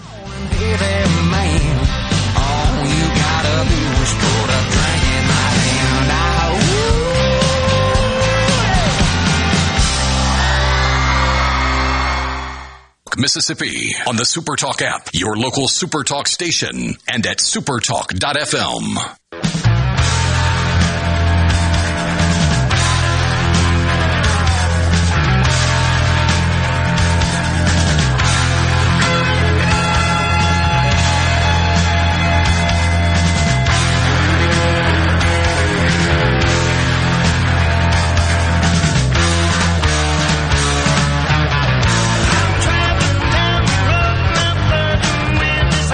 Sports Talk Mississippi is brought to you in part by Genteel Apparel. You can find them online at genteelapparel.com. You can also find them at men's specialty clothing stores all across the state of Mississippi.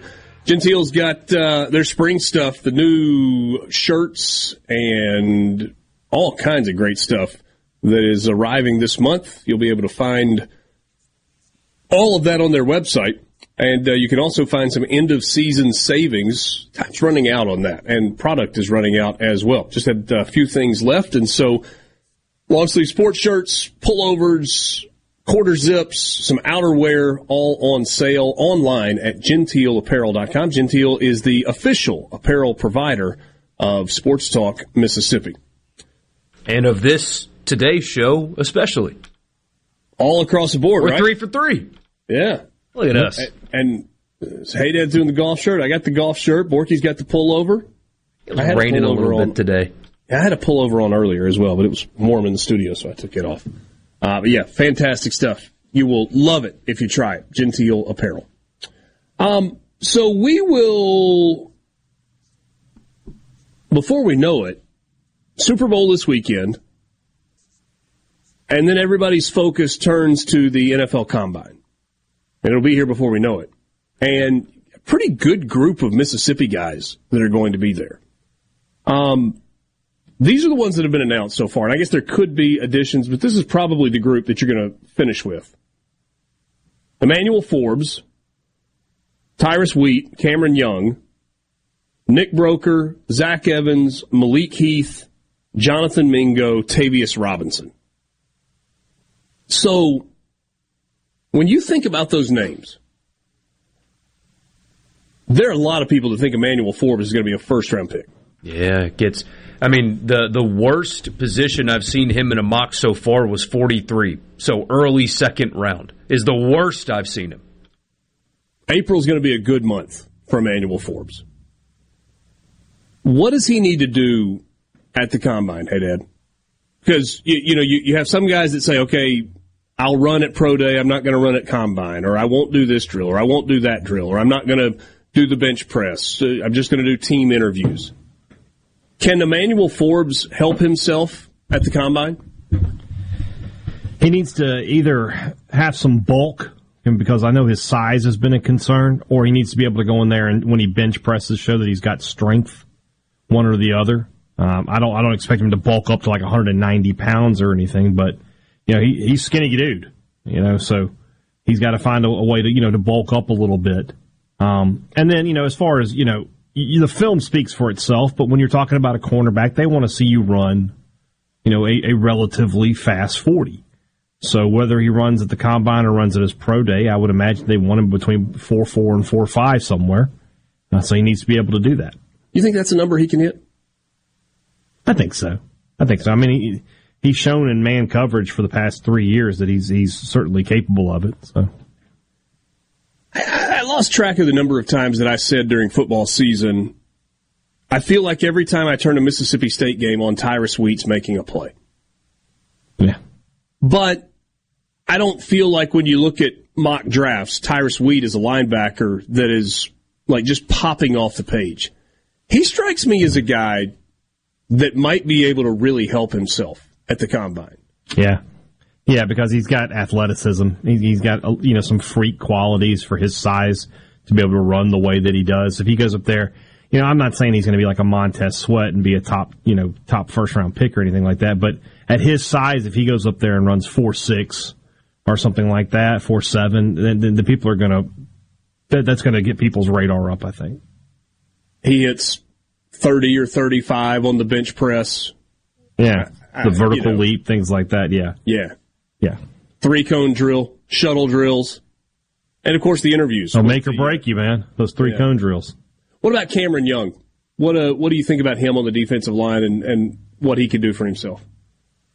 I, I like him a lot, and you know he's a guy that's his film's going to speak more for him because I think physically, I mean he's good, he's a good athlete, but he's not. There's nothing that, that stands out about him in, in terms of you know ath- superior athleticism. I'm sure he'll do well on the bench press and he'll show good good enough speed. I, I would hope, but uh, that's a guy that I think will do well in interviews as well. And uh, Mississippi State's I think track record for putting defensive linemen in the league is certainly going to help him. I would think. Yeah. Borky, the, the five Ole Miss players that are going to the combine strike me as a really interesting group. Yeah. Um, starting with Nick Broeker, who who is going to be drafted. Somebody will take him. He's going to be an interior offensive lineman, most likely. I mean, I'm I'm no scout, but doesn't seem like he can play tackle in the NFL. I don't think so. But he's got plenty of plenty of game tape and a mean streak. Yeah, It finishes blocks. Which I, I follow former NFL players become media guys, and the offensive line guys always circle that when they're doing their post Sunday games, like film recap. Every offensive lineman they show, the thing they emphasize the most is where he finishes the block. Not that he makes a block, but it's how it ends. Mm-hmm. And he does that well. I wonder if there's anybody that will be now uh, because of the position. Maybe the answer to this question is different, but it feels like teams are going to be really intrigued by Zach Evans. Yeah, because the physical gifts are there, the speed is there, the pedigree is there, but in terms of the interview, it's going to be really important. He's going to have to answer questions about his past, probably going all the way back to high school.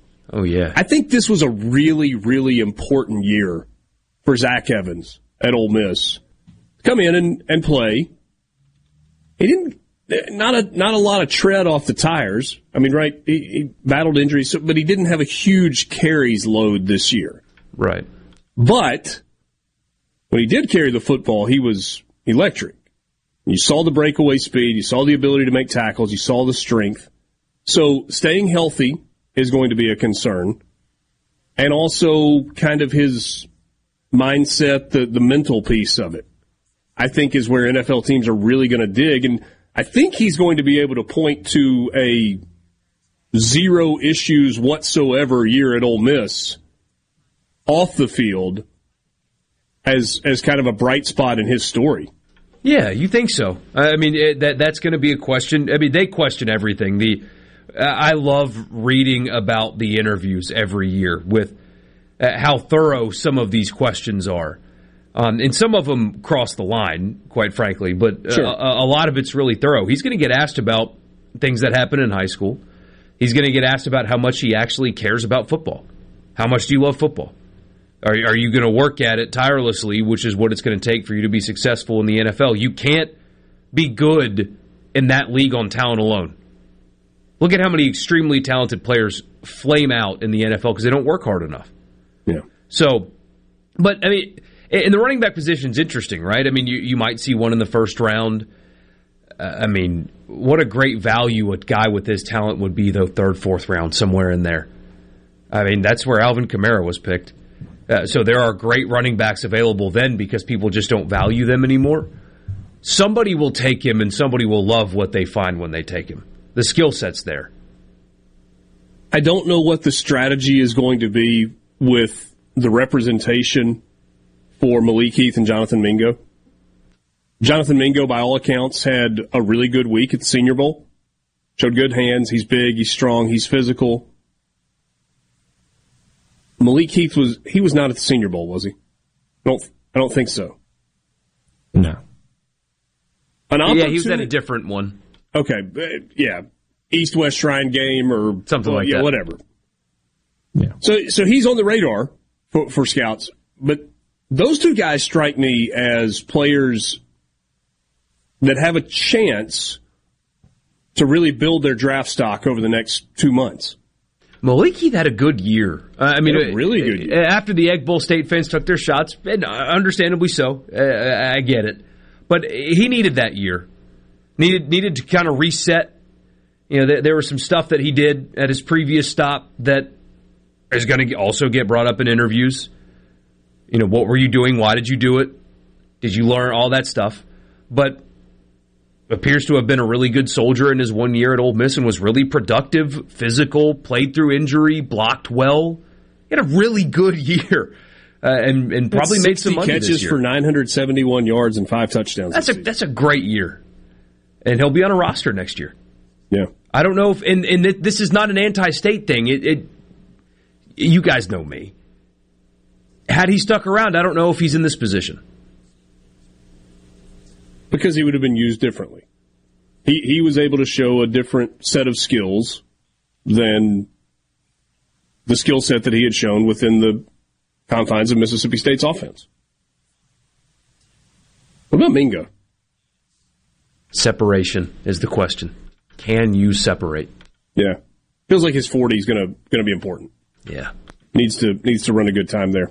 And then Tavius Robinson on the defensive line as well. Probably a later, uh, you know, we'll see. Sports Talk Mississippi coming right back. The best. The best. Sports talk in the state. It's the best thing. Say that again. We the best on three. One, two, three. We the best. Sports Talk Mississippi. Super Talk Mississippi.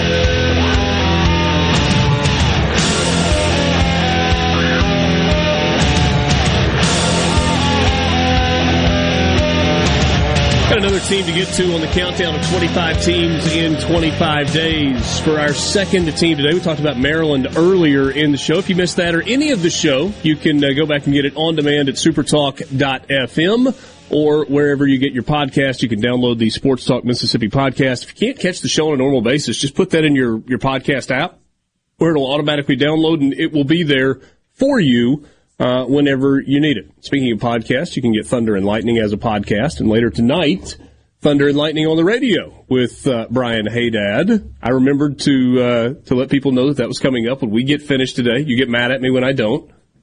What's no, happening mad's not the right word. I we'll have to preview Mississippi State LSU for the most part. We got to we got to talk about that game. I mean, it'll be uh, just an hour from tip when I get, or I guess uh, two hours from tip when I go on the air. So yeah, lots to talk about there. Plus some football, some baseball, maybe some jokes. Maybe at your expense. Will they be funny? Uh, that's why they're jokes. Jokes that aren't funny are just statements. Yeah. You're more of a statement guy than a joke guy, though, aren't you?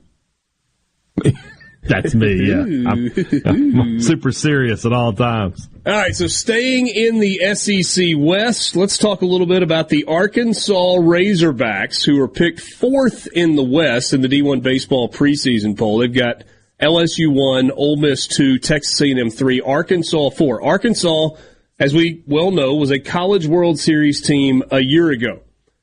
Arkansas. Then what was- happened? Uh, they lost to to Ole Miss. Then what happened? They went back to Fayetteville without a trophy. Their Oh, I was- season ended. What, what what else do you want to hear, But, Borky? but- I don't then, know. But then what happened? The the team that beat them went on to Oh, wa- won the national championship? Yeah. Looked like they had fun doing it too. Now I don't know if they did it the right way, but it looked like they were having fun. I, I think there may have been a bat flip uh, at one point, and so you know, just I, I would rather my team lose and not bat flip than win and bat flip all day. Woo pig. Yeah, goodness. Has that Has that turned into, if not the best, one of the best rivalries in college baseball? It's good. Ole Miss, Arkansas. Yeah. It's spicy. It's a good one. It's a good one. I mean, you got two coaches that have been there two decades and have Yeah. kind of a permanent place in the top 10, 15 in college baseball, and a lot of trips to the College World Series without a trophy for, for Arkansas. Not as many trips to the College World Series for Ole Miss, but they- they have a trophy now. So that's that's fun. And look, I mean, you can like Dave Van Horn or not. You think he think he's a grumpy old man. He's a heck of a baseball coach and has been for a really long time. It's been a great rivalry going back to the days of Brian Walker. Ooh, getting getting just hit by, just getting crushed by that pitch. So what what is it? Is it How just the fact that Mike Bianco and Dave Van Horn were the coaches when that happened? Yeah, they were. Yeah. what uh, what's holding him back, or is it just dumb luck? Nothing. Nothing is holding him back. To- it's just baseball? It's, it's just dumb luck. Yeah. I mean, there, there was a Arkansas is ball in the, foul is the new. Mississippi State. They're the program that's they they should be next. State got theirs, Ole Miss got theirs. Now it's Arkansas's time. It could come this season because they're kind of this. Un, the last two years, it's been you know there's been a dominant SEC team, and then another SEC team has come in and won the national title. Two years ago was Arkansas. State wins the national title. Last year was Tennessee. Ole Miss wins the national title. LSU is poised to be the dominant team this year. But there's nothing to stop Arkansas from coming in there late and getting hot. So Arkansas hit the jackpot in the transfer portal a year ago. Their top two hitters last season, Chris Lanzilli and Michael Turner, were both transfer portal guys. And they're going to try and do that again. It's a lineup that looks a lot different. Got to replace Michael Turner behind the plate. The expectation is that Hudson Polk from Oklahoma is going to be the starting catcher. Brady Slavens is back again as a fifth year senior at first base. Peyton Stovall, he was just a freshman last year. So Peyton Stovall is a sophomore moving to second base. Yeah, he played a good bit of first base last year with Robert Moore at second base. You obviously weren't going to knock him out of that spot. Uh, Caleb Cali at third base is a junior college transfer. John Bolton projected to be at shortstop. Got to replace Jalen Battle. He's a transfer from Austin Peay Jared Wegner is a transfer from Creighton, who's expected to play in left field. Tavian Josenberger is a transfer from Kansas. He's expected to play in center field. And then you've got Jace Bohrofen. I can't remember how to say his last name. And then they're expecting a freshman to uh, to DH this year. Now on the mound, some more familiar names: Jackson Wiggins, Hagen Smith, kind of the front end of that rotation. Brady Tygart at the back end. But Arkansas's depth on the mound appears to be in the bullpen. They got hard throwing guys from both sides, right handed, left hand. And so the question is from whatever you get from those starters until you hand it over to Brady Tygart at the end, how are you going to bridge that gap? Jackson Wiggins is an interesting guy to me as a top of the rotation starter. When he's on, he's really, really good because he's 96, 97, 98 with the fastball. But control has been an issue for him. He has had trouble walking guys. A year ago, 82 strikeouts, 43 walks in 66 innings. You need the ace of your staff to be better than that. You need him to pitch more innings. His ERA was 655. That doesn't work for a Friday night starter. You get beat a lot on Friday. If you've got a starter that's got an ERA of six and a half. So if you're doubting Arkansas, you're doing it wrong, right? They're going to be there. They're going to be good. They're going to be solid. Great stadium, great fan support, great head coach, plenty of talent, but it's unproven talent. And they need a couple of those guys that are transfers coming in to click the way that Lanzilli did and Michael Turner did a year ago. Not to mention having to replace a multi-year starter at shortstop, a multi-year starter at second base, and a multi-year starter in center field. I mean, baseball people talk about up the middle defense. They were really good. Catcher, battles at short, Robert Moore, and then what was the center fielder's name last year? I can't remember his name. Braden, somebody. Brady Anyway. Slavens? No, nah, Slavens first baseman. Okay. Um, Braden Webb was the center fielder last year for them. Okay. All those guys were really, really good. So they got to replace all of those spots and then figure it out. If you were projecting the West, is fourth where you would have Arkansas?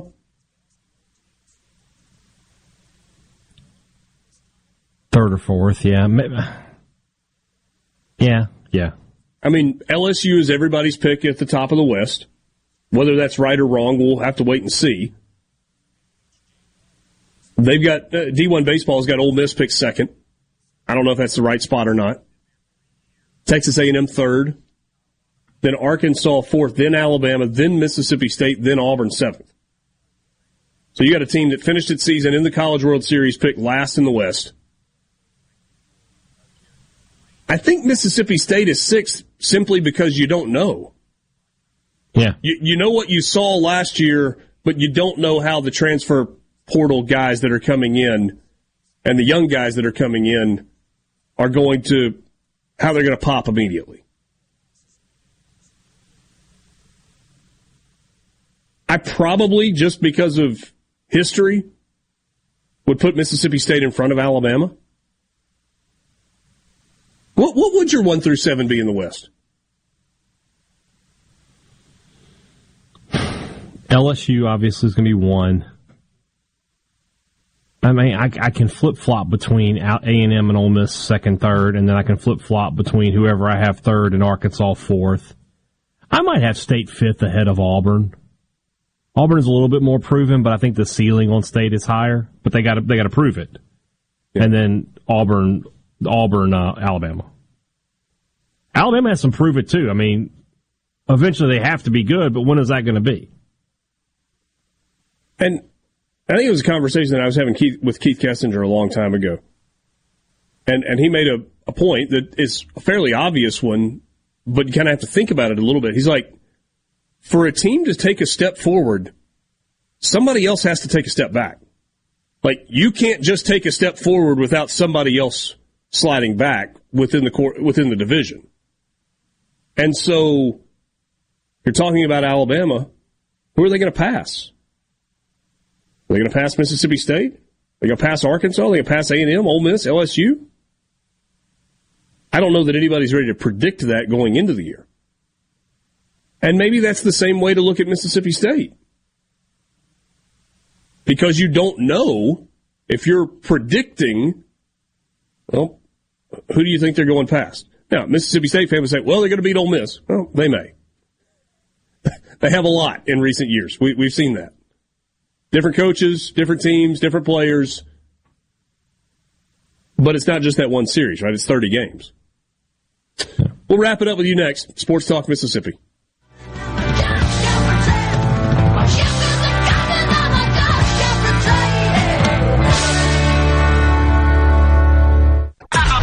Sports Talk Mississippi. Sports. Sports. On your radio and in the game. Super Talk Mississippi.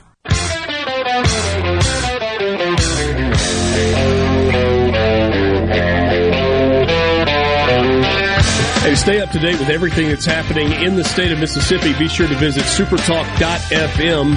You've got news headlines right there on the homepage. You can read about Chris Jones and a former NFL All Pro weighing in on him being the absolute best of the Chiefs defense. And also, read on this show the- yesterday.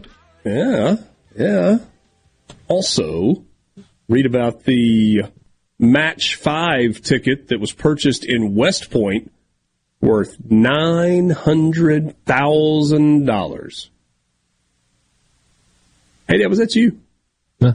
It was. I'm, I'm sitting here, aren't I? No, it wasn't me. You wouldn't quit your job over one winning lottery ticket that didn't wasn't seven figures. Nine hundred k, nine hundred grand. I See, take a you're day only off gonna at get- least. You're only going to get half of that after taxes. five hundred k. I'm still going to take the. You're going to quit I'm your still job gonna take the day over off. five hundred thousand dollars? Yes. I'm taking the day off. Uh, you wouldn't see me the next day. I'm going to go celebrate a little. I Oh, could yeah. live lavishly for a few years before I'd have to start really working again. Yeah. Okay. I'd keep my job, but I'd take less of your lip. You don't take much lip from me anyway. I'd, I'd write a book. Yeah. Would you? Yeah. About what? Whatever I wanted. Yeah. All you have to do is write it like a fifth grade level and you get published, man. Uh, I mean, Success the Borky way. yeah, exactly. Win the lottery. Picture of him with his arms crossed, Yeah, looking like he yeah. did something with his life. Some uh, somehow I manage. Actually, write it though. Somehow, somehow I managed. There you go. Can't win if you don't play. Miss 100% of the shots you don't take. Wayne No, I'd buy a music- boat and be a fishing captain or something. That's what I'd go do. See if I can make that successful. I think your uh, your nest egg is getting smaller as you Small self-publish a book and buy a boat. Oh well, forget the book. I'll just do the boat. I'll I'll get a little Boston whaler or something, and, and go down to the coast and just catch reds and trout for the rest, or help people catch reds and trout for the rest of my life Okay. with a That bunch of sounds money in great. the bank. I don't know if you're doing this on 500K. I'll be honest with you. I don't, I don't, I mean, how much You is got to the buy boat? house. You still got to buy groceries. Yeah, We'll live on I the mean, boat, but I'm just being, saying- being the a little Boston whaler is a small little boat. You don't have to live. I mean, being a a charter captain will bring in revenue if I'm good at it, which remains to be seen. So it's not like that 500k has to last me forever. It just I'll, I'll use what I need to pay for the expenses of my new business and then put the rest in the bank and presumably have that as my job, not a hobby. I don't want to take people fishing for free. Jason Columbus on the C Spire text line says this is an old Foxworthy joke. People don't care until it's three or four hundred million. Man, I guess seven hundred and fifty grand wouldn't make a dent in the Pinto payment. exactly. yes. Mike in Oxford says he would fly to baseball games instead of driving them. Yeah. Yeah. Yeah, yeah. Just some simple luxuries. Hey, uh, country music superstar Morgan Wallen is coming to Oxford, and Super Talk Mississippi is giving you a chance to win tickets. Just enter your name at one of the registration boxes located throughout the state. Places like Sage and Willow Boutique in Corinth, the Atrium Mini Mall in Meridian, or Watts Brothers in Columbia. You can find the full list of locations where you can register online at supertalk.fm slash Morgan Wallen. Winners will get two sweet seat tickets to see Morgan Wallen at Vaught Hemingway Stadium on Sunday, April 23rd.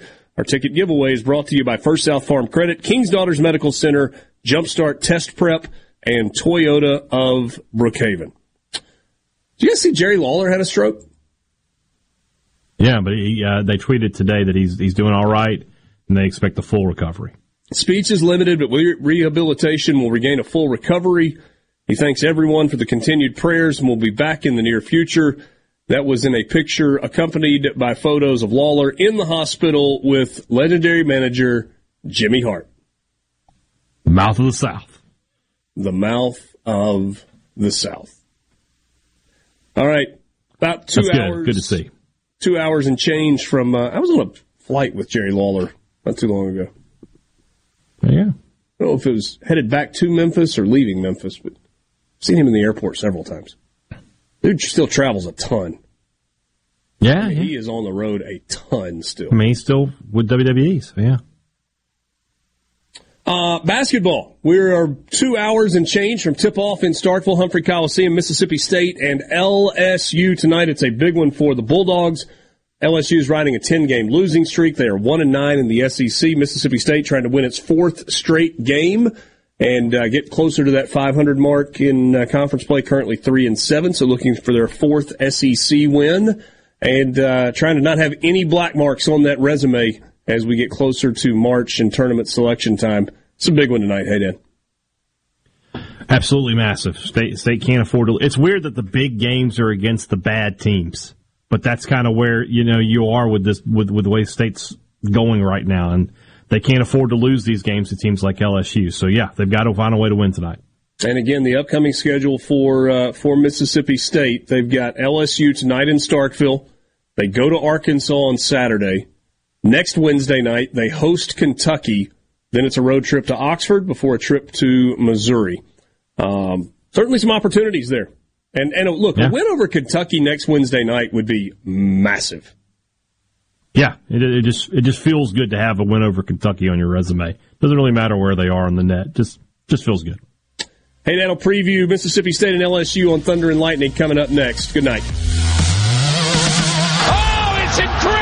Running a business is tough. If you're struggling with HR benefits and payroll, you're not alone. Many businesses just don't have the resources to keep up. That's where MWG Employer Services comes in. We provide a full range of employer services with everything from payroll to benefits to HR services and compliance and can create a custom plan that fits your needs and budget. We're a Mississippi based company that can help you focus on what you do best growing your business. Call MWG Employer Services today at 601 206 7966 or go to MWGEmployerServices.com. A SuperTalk Mississippi media production.